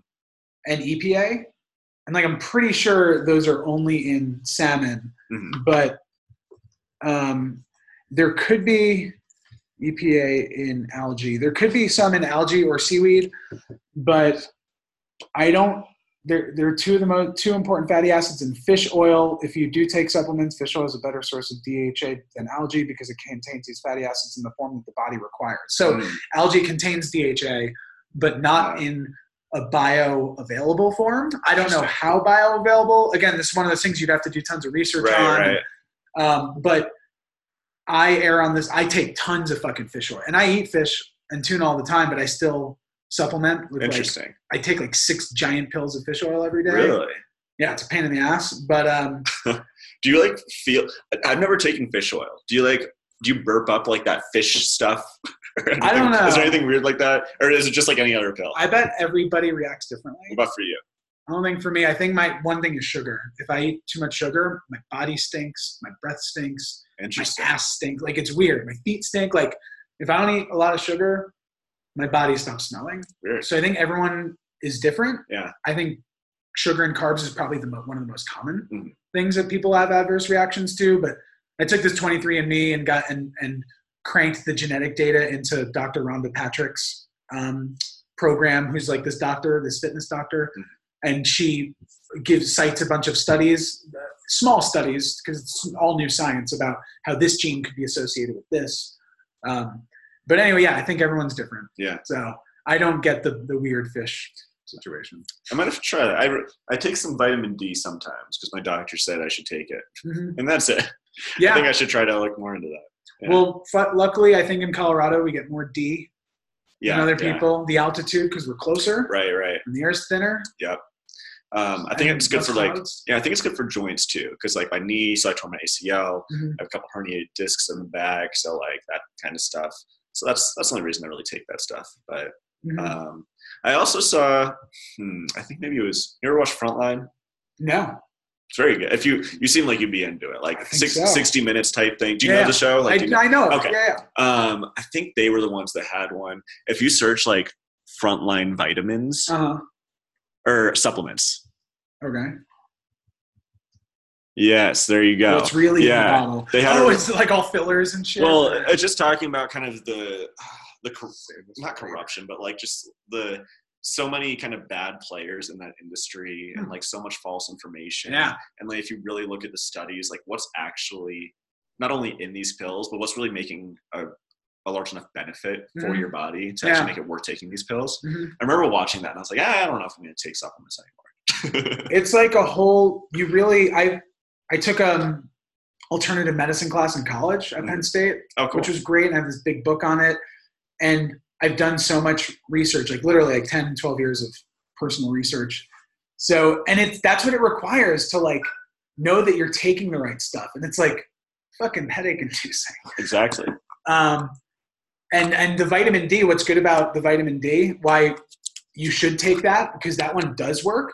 Because vitamin D is um, ooh, Michael showing me some CBD infused balm. I love CBD. Yeah. For, uh, I was going to say, if you want some balm, go for it. I'll turn Alternative medicine. I'm good. We're I'm good. I have tons of CBD at home. I, do- about. I do like 30 milligrams a day now. oh, really? The tongue. Oh, Yeah. wow. Uh, Natural Grocers has a really cheap, by the way. Really? Anyway, yeah, they just started selling CBD. Wait, like how much? Are We're talking. All right, getting off track here, but I'm very Um, curious. Thirty dollars for a hundred, a thousand milligrams. It's like a lot better than it's like half the price of dispensaries. Yeah. Yeah. Oh man. Yeah, so a little local Colorado thing, but CBD is sold everywhere, and, and it's if you buy it on Amazon, it might be 50, 60 bucks for a thousand milligrams. But Natural Grocers has as low as 30. They have some that are 35 and 40. I went to the, the super cheap one, the tincture, because I wanted it under my tongue. So yeah, I'm doing like 30 milligrams a day. You're blowing my mind. I recently got like a sample of it, Mhm. and honestly, I'm not too sold on it quite yet. I think maybe parts placebo. Not sure. Yeah. My back pain, it's like a sciatic and nerve pain down my legs. Oh wow! Like they say CBD is really useful for that, and when I've tried it, like sometimes it feels like it helps, but then again, the pain goes on and off so much that I can't really tell. Um, but I think I'm gonna buy some of that and go for it. yeah, they have like balms and tinctures, and yeah, it looked like good prices, and I'm happy with it so That's far. cool. Mhm. Go check that out. yeah, I'm so glad that that's that's become a thing, um, like a, a legal thing Yeah. that people can buy. Right. Um, my cousin had surgery to um, get her. She had a complete hysterectomy, so they just took out everything, and uh, and she does does the CBD, and she's like that that and the vape pen for THC. She says the only thing that works. Like it's better than the opioids that they were prescribing her and, and other things for pain and, and inflammation. Um, but yeah, I've, I've studied like a bunch of stuff for like dozens of years. I was mentioning the vitamin D does is bioavailable in the cheap form that you buy it because it's the same form that your body makes from the sun. Mm. There's no chemical difference, and they grow it on they grow it uh, or uh, no, essentially the process is they leave wax, they leave like beeswax Mm. or like some inert wax out in the sun, and this wax because it's fat soluble, so like the wax creates vitamin D, Huh. and they just capsulate it Really? and like it's it's shelf stable That's so and cool. um, yeah and you get your vitamin d so it does work I feel like it's the audible version of uh, that show, How It's Made. I love, I love that show. so many interesting things. yeah i've um i've definitely gone like deep down the rabbit hole with with supplements i spend so much money on supplements Oh, really? it's like i think i spend like 200 bucks a month on Yeah. stuff Wow. um, and then since i got this genetic report i've learned about my homocysteine levels in my bloodstream are, are elevated because of genetics i'm like Uh-huh. or probably are. Um, I would need a blood test to confirm, but my genetics say that it would be. So I need I, I have to take these various like vitamin Bs and Oh, interesting. random stuff. Huh. But now I'm just like, and some people are like, man, that would, I would get too paranoid. And but I like it. I like knowing all the shit that's wrong Oh. with me. And I love to live in ignorance about that. Yeah, I've, I've, I've been doing getting a lot of dental work, Uh-huh. and I've had to avoid looking up lidocaine and novocaine side effects because Oh, I'm sure there's like a list like this person died, this person's paralyzed. I'm sure like because if it's happened once, it's on the internet. yeah, So exactly. if it's one out of a billion. So I'm like, you know, I need to get this done. I should just Um, if I need to get it done anyway, I can't. I shouldn't. yeah, before my knee surgery, one of my friends was like, "Oh, have you heard of those people who like wake up during surgery?" Right. I'm like, "Yeah, but don't talk about that with me." I'm obsessed with that. Yeah, that's what I do. But yeah, it's like, why are you bringing this up, dude? I gotta say though, like, so those surgeries again, it was about nine months ago, and Mhm. like, I think the anesthesia drugs they have now are actually much better than they were even ten years ago. Really? And I'm telling you, like, they put that needle in, and I remember they put me on the table, and I was just out. Woke up back in the other waiting room, totally fine. I took the day That's off. amazing. I took the day off for work. I feel like I could have just worked right in the hospital bed after that anesthesia. Really? Oh yeah, I was perfectly fine. Wow. Yeah. Um, That's awesome. yeah, it was cool. I was so worried, like that. You know, I heard all these stories. Yeah, people But- have hangovers from it. Yeah, or like people throw up, or like Oh, they just like are useless for a full day, or like Yeah. don't know where they are. Um, or like all those YouTube videos that you see of people getting all crazy. Um, Oh yeah. it was totally fine. Mhm. Um, so that was nice. It was a great Yeah. surgery. Well, it pays to be young and healthy. Like you, That's it. That's it. I'm sure, like if you're older, maybe maybe there's recovery time, but That's true. that's great. I gotta say, I do love those videos online of like the Mhm. people coming out of surgery. They're always hilarious. Yeah. And I could be totally wrong. I, I remember hearing that general anesthesia is different in that, like, if you get a local painkiller, it kills the the nerves, like hmm like sending like it, it's no longer going to send pain signals to your brain. Yep. With general anesthesia, I'm pretty sure it's your brain is no longer receiving signals from anything. Like it's a different, it's cut off in a different place. Oh, exactly. Like I'm pretty sure like your brain, Um, it like affects your brain. Like it's very interesting. also for the knee surgery, I actually got both. So Hmm. they, the process of the, I'm, I'm like squeamish with needles and everything, so I was not excited hearing about what they were going to do to me. Mhm. Uh, but they said that first we're going to do, they call it a nerve block, um, block nerves across the left leg. So you know, it's my left knee. Mhm. So pretty much they'd stick a needle up towards the top of my left thigh and right above my knee. And like inject some nerve freezing agent. They, I think they I think it's it. like an epidural for pregnancy. Like they do that for childbirth. And Oh, really? Continue. Yeah. Yeah, so like, and they said that your na- your leg will be completely numb, like it doesn't exist for like three days. Whoa. Yeah, and so they do that, and I was so I was like literally breaking out to a sweat when they're telling me about Yeah, this. The idea yeah. of like one appendage being completely just Yeah. dead. Um, but they're like, oh well, we'll have an IV in you, and like we're gonna give you some drugs so you won't care about that portion. And I was like, that shit never works. but I will tell you, the second they put that drug in first, they're like, all right, we're doing this. Now we're gonna put the needles in. Within ten seconds, I was like, yeah, you get like put the needles wherever. and then they're like, okay, now can you feel your toe? Nope. Can you feel your knee? Nope. And it was all good. Um, and after that, they put you under for the Mhm. surgery. But yeah, and so during the recovery, the first I think two two days or so, Mm. the leg I felt zero. Like I, I accidentally bumped it a few times against the wall. I didn't even know other than the sound. But uh, fortunately, no damage from that. and you got the surgery here in Colorado. That was actually in LA. My parents are out there, so Okay. I got to spend a few weeks out there, and they took care of Okay. Yeah. Cool. Yeah. Because I was gonna say, I'm sure in Colorado, they're like, ah, we see a fucking hundred of these a day. Oh right, yeah. from the skiing. But no, same same out there. I mean, you know, the the ACL guy is going to see a lot of ACL. Oh yeah, that's the thing. right, right. People tear them in all sorts of ways, but And that's why I stopped playing basketball. oh really? Like no more pickup games because I'm like everyone I played with. At some point, if you play 10, 15 years, like yeah, I had a blown ACL or a, a Achilles or an ACL or at least like just a complete hamstring tear. Like when Oh. you're in your upper 30s and you're playing on the weekends, I'm like, ah, That's a good point, man. I worry as I get, you know, I'm 30 now, so I get back into snowboarding, like Mhm. I'm wondering if I am going to taper down a little bit because I used to go pretty intense on the mountain, and yeah, I don't know if I can handle it anymore. Scary, getting old. and do you do like backcountry or whatever they call it? Uh, not exactly backcountry, but I'll, I'll pretty much spend all day in the trees as long as the snow's good. Um, that's that's where I. So it's a beautiful way to ski. Oh, it's great. Yeah. That's where you get the untouched powder, and like Mhm. it's it's great. You get away from people. Yeah, and you feel like, I mean, you're in it. You're in it. you know? Exactly. Yeah. It's you and the elements, just like making it through there. Oh, so great. Like that's what skiing must have felt like 400 years ago. You know, you're Um, not you're not exactly in the groomed like you're not in a wide open area where you Right, gondola and like yeah, exactly. million people around. I don't know if they were skiing 400 years ago, but yeah, When was skiing invented? I'm gonna guess it was invented in like 1880. dude, 1840. Oh, But here's the thing. I thought fucking what's I thought Otzi the Iceman had scared. Did he have snowshoes? I have no clue who you're talking about. Otzi the Iceman is like the oldest, like, or he's like the oldest, like, preserved person we've ever found. And he was like in the Alps in like Oh. France or something. That is that the guy who had all the acupuncture tattoos? Yeah, he had tattoos. He also Oh, had medicinal yeah. mushrooms on him. Crazy. Because and I take tons of medicinal mushrooms because that, uh, that stuff can be preserved in ways that Oh. like or dry herbs you lose their Not like psych, not like psychedelic mushrooms. right. Correct. I didn't know there were medicinal mushrooms Oh, yeah. outside of. Yeah, like the Chinese medicine people have like there's like hundred everything from depression to like high altitudes. I don't know if to talk about this now, but I'd be curious to get your opinion on like Eastern medicine for sciatic and back pain hmm? because I've lived with this for five years now. Oh, it's just wow. like I've tried a lot. The la- the next step is surgery, but I'm just Damn. it's not bad enough to really warrant surgery. So I'm just in this plateau and kind of this limbo. Um, Jeez. and I do have a belief in Eastern medicine. Like I'd be curious. hmm Have you tried turmeric? Did anyone ever tell you to do that? Is that that uh like orange Indian spice? Yeah.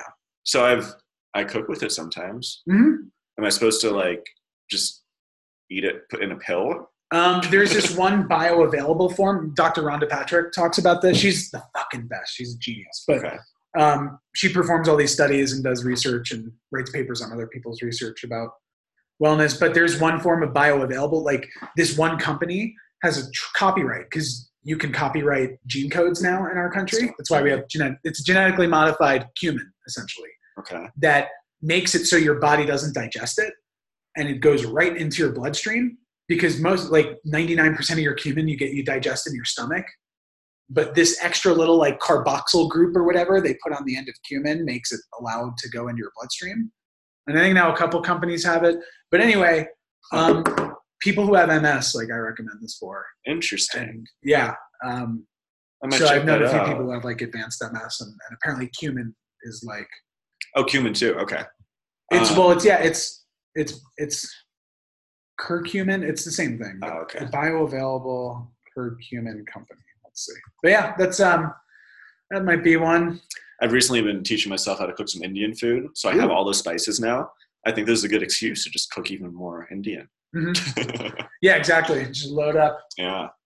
Um, God, that's so that's it's so annoying. Like having something wrong and like having to fucking figure it out. Yeah. And But having that's like really life. no real options. Um, one thing I tried, have you ever heard of dry needling? Yeah. Oof. Yeah. Have you done acupuncture? Uh, so I tried acupuncture once. Mhm. That whole idea kind of freaks me out. I actually like the one time I did it, I could really feel my chi or whatever, like my Yeah. energy shifting. It was so weird, Mhm. and I just freaked out about it. I was like, I was Yeah. pretty much breaking into a cold sweat out of like just panic. Sure.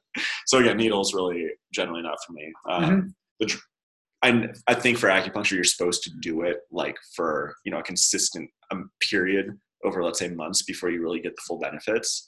And I don't know if you would agree, but I mean, probably. I don't Yeah. know. Could all be placebo, but placebo is very important. oh, I I get it, man. I totally agree. Yeah. Um, yeah, I think you could feel effects right away, but yeah, it's probably one of those things you'd, you'd want to do for a, a long time. Um, I think what you might have had was a vasovagal response, which is where your like vagus nerve, um, which controls your fight or flight response, just like starts vibrating Oh, interesting. and um, it happens most when for people who get acupuncture it happens most often in men in their late 20s or early 30s who have like good muscle tone because of like the kind of yin or yang energy that It's totally that me. men have I got that tone. yeah so that just means you're like responding well to the That's- treatment Maybe I'll try it again one day. Mhm. I'm honestly I'm feeling a little hot just even thinking about the needles though. dude i get them every week and they're or every other week and Really? they're like painful like every one my feels like my nervous system grabs onto them and she puts them here she puts them in my jaw she puts them Oh like no, no. See, that just freaks me Dude, out. she puts them on my stomach. The stomach ones freak me out. She's Oh. putting it like in my dumb fucking mushy tummy, and but it's Yeah. like great. I think it's great, but it Hey. could be placebo. But either way, What do you do it for, if I may ask? I started going for like shoulder um, and um, trap pain because I used to sleep on my stomach because when I was overweight, I had sleep apnea, sleeping on my back. So I'd sleep on my stomach, which is the worst way to sleep because your your arms are forced to like go in a weird way. So it messed with my muscles, and then I realized I was getting such a reaction to it that it could help me with um, my food addiction, um, my sugar addiction, and my eating issues, and my digestive tract, and my stress wow. levels. And So so you've lost quite a bit of weight then. Yeah, I lost 40 pounds Wow. um, three years ago. Oh wow, nice. Yeah. Cool. So, and, and acupuncture was a big part of that because I, I was meditating once while getting acupuncture, and I was thinking about how I, I need to give love to my body, and, Uh-huh. and I don't know, I just had this awakening about how like the food that I put in my mouth is giving thanks to my body. This is how I thank my body. It's the best way to thank my body, and I've been like saying like "fuck you, body" by by overeating and eating Yeah. Preservatives and high fructose corn syrup. I guess I won't keep mentioning how I'm trying to gain weight then. Well, that's no, it's good to tack on mass.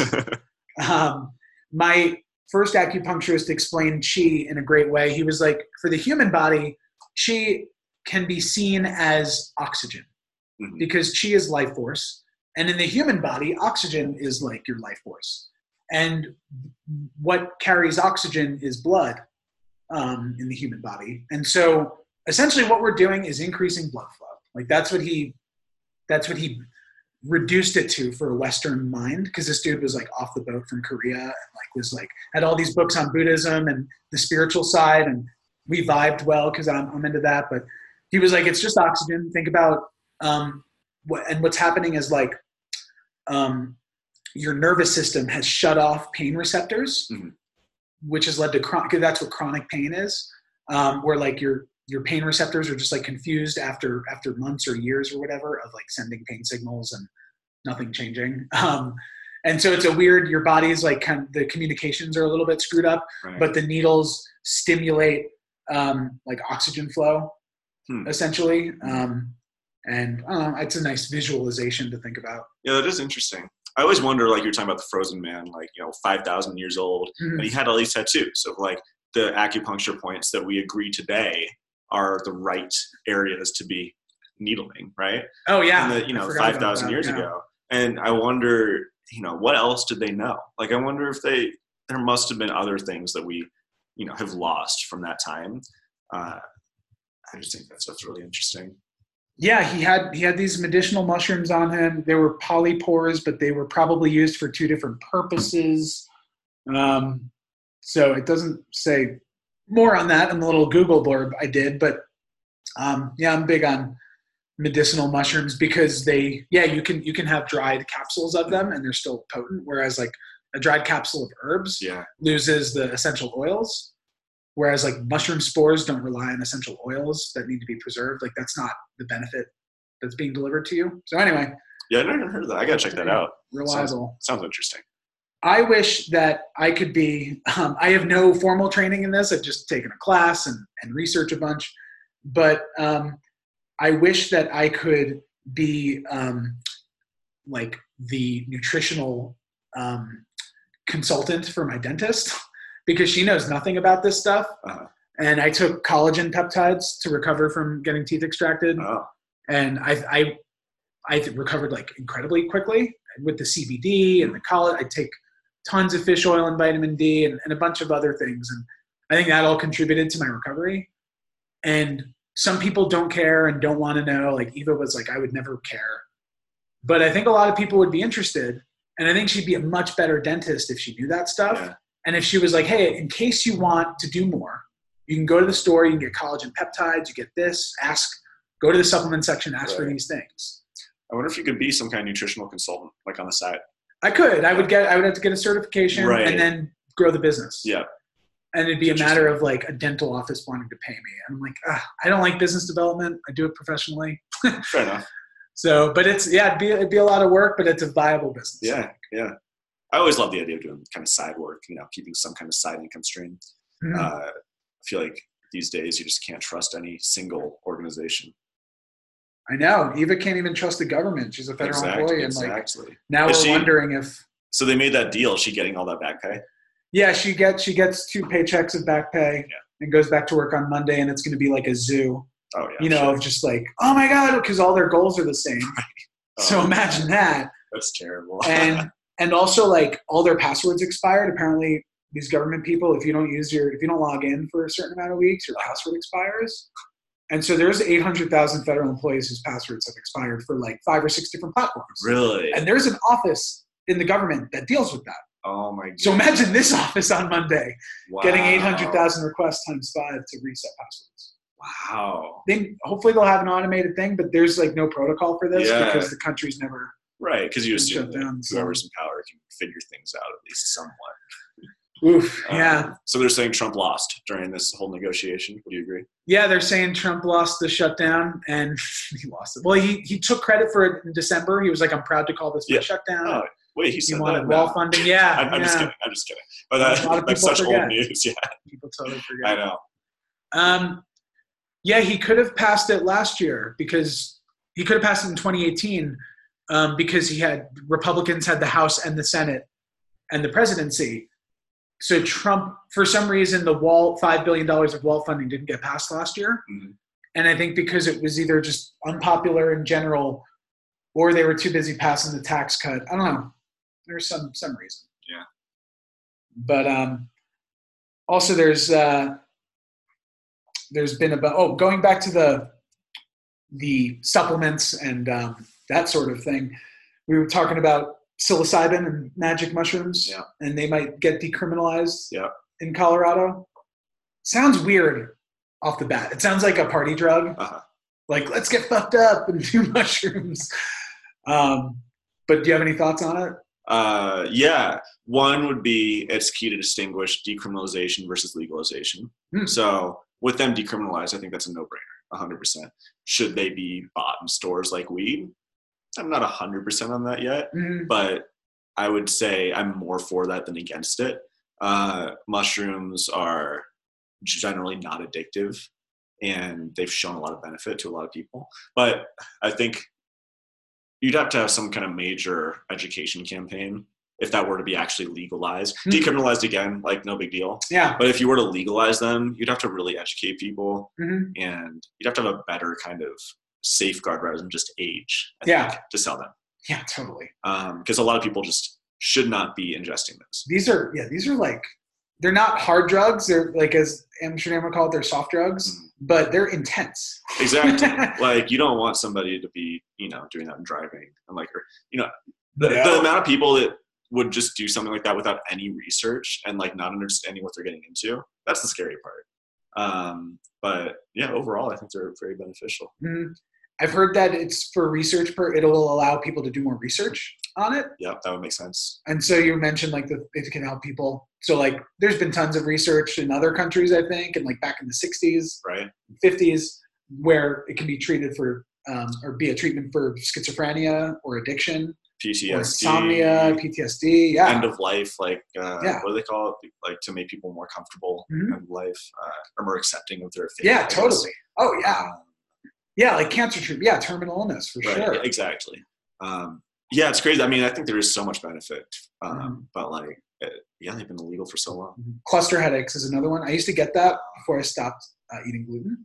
Oh, interesting. I used to get cluster headaches, which are like feel like needles behind the eye, and um, apparently psilocybin is a remedy for that. And like in, in sub subactive doses, or so, I don't know what they call it, below the, the threshold. of, micro dosing, maybe, or Essentially. not like, yeah, it's yeah, below the the threshold of you having the effects of it. I got you. Yeah. Interesting. Yeah. I did I did microdosing for like two or three months a couple years ago. I didn't notice a huge difference. Shrooms were acid. Um, acid. Okay. Yeah, microdosed acid for for a few months. Was it ever enough to like notice any type of like you know visual or mental? I think one time I took a sliver that was like a little too big. Yeah. I'm like, I'm not tripping, but like I I took more than a sliver there. I tried to do a microdose once on a snowboarding day. Yeah. But, like I didn't notice anything, but I wasn't. You're not su- gonna notice, yeah. yeah, I wasn't sure it was. It was because I was just so active, anyways, and it's such an Mhm. intense experience. Like if I were on that same dose, just sitting at home in a quiet room, like maybe I would start to notice something. But- Yeah. It would take a, a study, uh, you know, a number of studies where you'd have hundreds or thousands of people doing the microdosing for a number of months Mhm. and reporting on their their Yeah. mood or, or like life life circumstances so you can get an aggregate view because there's been articles where it's like "Ah, I didn't feel anything, but after a few weeks, I, I it was definitely more productive or Oh, less more more into listening or something. And Well, they're saying that's like uh, in Silicon Valley. They're saying like a lot of people are doing that. Of course, they're always Yeah. like on the, the cutting edge of that stuff. that's right. Um, there's also, have you heard of modafinil? No, well, yes, I have. Yeah, yeah. This weirdo who sat next to me used to do modafinil. Well, oh, I've- really? I've done other. It's a it's a nootropic, right? Well, it's pretty much it's an anti-narcoleptic drug. Um, it's pretty much like a super high-powered Adderall uh, that's just like many times more powerful, apparently. And you know, I think certain like kind of big names in Silicon Valley Yep. uh, have claimed to do it, and it's kind of like the closest thing to that movie Limitless. Right. It's a limitless pill. Yeah. yeah, yeah. It's like yeah.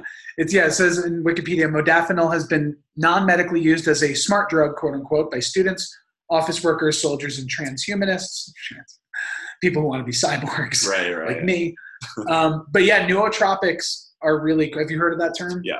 So I take. I used to take Alpha Brain, or Mhm. sometimes I'll take, which is from Onnit. Okay. which is a supplement company from Austin, Texas, who is very expensive and overpriced, but they build stacks for you of like 20 or 30 supplements in one pill. Oh, So it's like, and they do their own, they, they fund their own private studies that show like, like muscle mass increased 30% amongst this group of Florida state uh, power lifters who took us versus uh, 33% more over placebo. Hmm.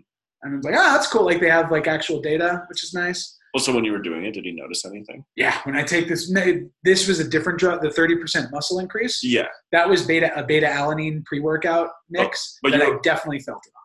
With the Alpha Brain, their other product, which is a nootropic, I also felt the positive effects of that because I would be at a party and I remember I would remember everybody's name, and I, I'm terrible at remembering names, and So- I just remembered that So why did you stop?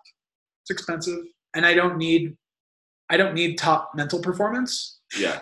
like I'm I'm a pretty high functioning person. Yeah. So Interesting. if I'm ever going into a stressful week or a meeting, they now have powder form, so it's Mhm. pretty quick acting. I've always been interested in that, but like, I feel I've heard mixed reviews, and I almost worry that like if you know you start to take something like that and it actually does work, like Mhm. you know, to get off of it, Yeah, maybe you're on like- it. Yeah, as they say. Right.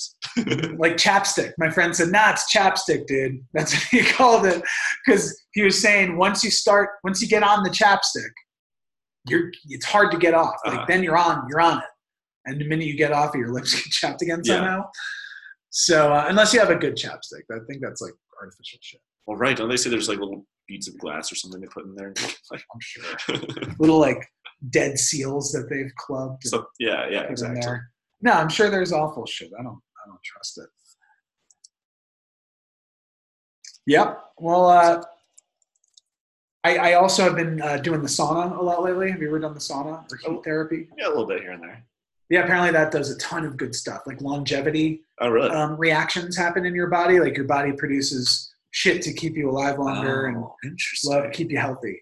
That would be cool. I kind of wish if I had like a little sauna like in my building, Mhm. I'd probably go a lot, but I just like don't have access to one right now. Yeah, it's one of the. I go to the Denver rec centers. It's like the city of Denver runs these Yeah. um, workout centers. So this one on Martin Luther King. So it's like a 15 minute drive from here, Oh. and all, only old people go there. And the weight room isn't that great, so I only go there for the sauna. but it gets up to like 190 degrees in there. 190? Yeah, like 180, 190, and I'm in there for like I can do 20 or 30 minutes.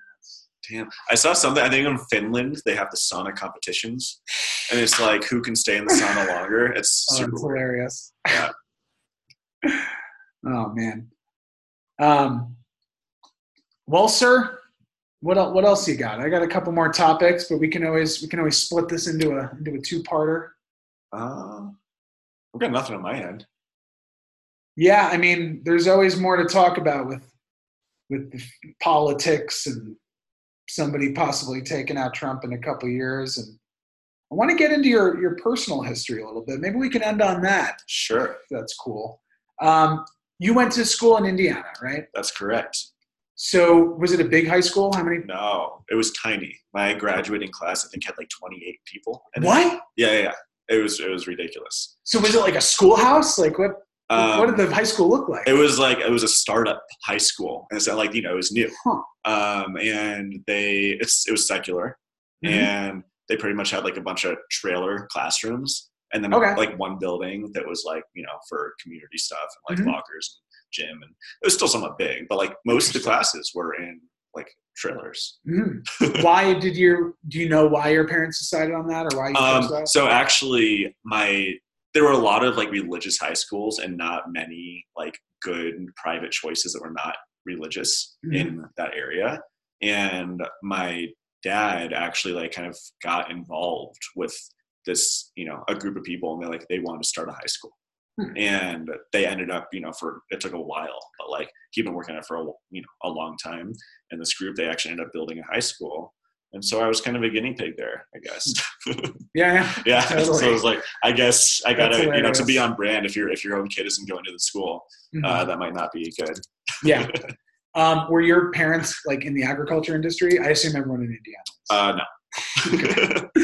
uh, my dad actually worked. He's he's in like a biz dev type, like investment type stuff. Uh, Mhm. so what brought him to Indiana was a, a company that did, I think, like infant formula. So Okay. yeah, yeah, Hmm. and health food type stuff. Um, was there a lot of sex happening in this tiny high school? Um, enough to For, get in by. general, not just you. It could be everyone. I think I mean enough to get by. Like, yeah, I, yep. I think Um, that's all I'll say about that.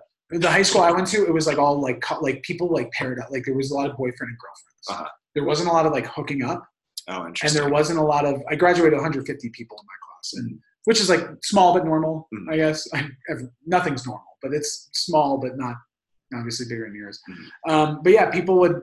There wasn't a lot of hooking up, and there wasn't a lot of like people dating from other schools. Was Oh, that common? Did people because you had a small school was Yeah, it was- intermingling with other schools? I think there was a little bit, but there was definitely like you know people coupling up at school and like you know I don't know if there was really hookup culture that Yeah. much. Um, at least not for me. That was you know I had actually had two girlfriends in high school. Um, one of which for like a year and a half towards the end. So that Mhm. was that was the main the main person I was focused on. We're so deep in the podcast, no one's listening anymore, so you can just say whatever. But yeah, fuck the pig. Like literally, like an animal. I'm a bestiality guy. That's not ethical. um, um, yes, I um, I had such a weird like self image in high school. Like I did not think I was like equipped or like eligible to be like dating people. oh yeah, But like I still like tried to put myself out there. You know, I think everyone had a bit of that. Like it's really awkward. It's just like an oh for awkward sure. time. Oh, it's so awkward.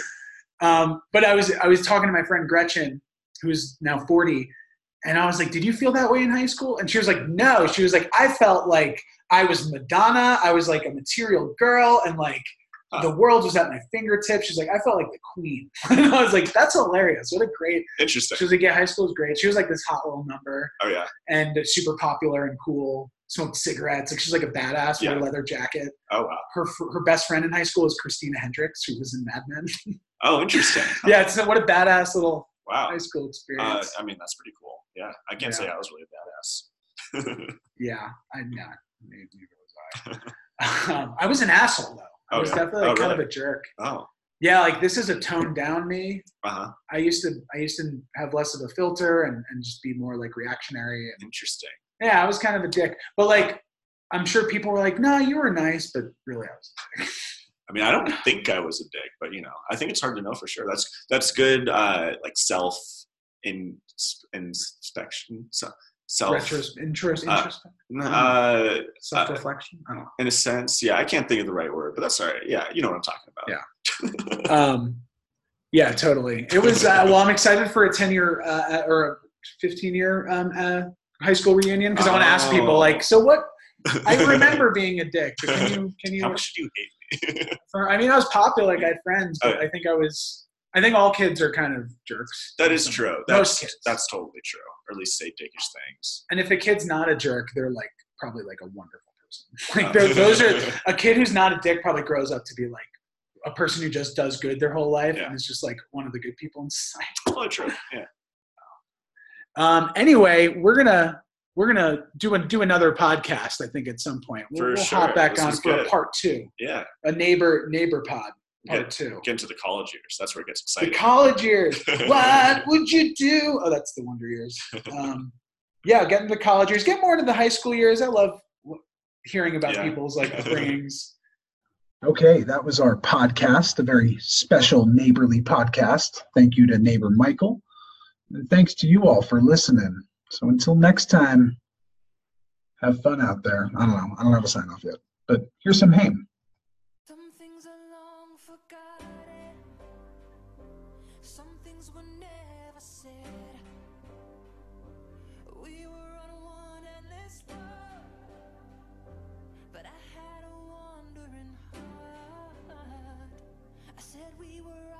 good lovers. You kept trying to prove me wrong. And I know that I ran you down. So you ran away with your heart. But just know.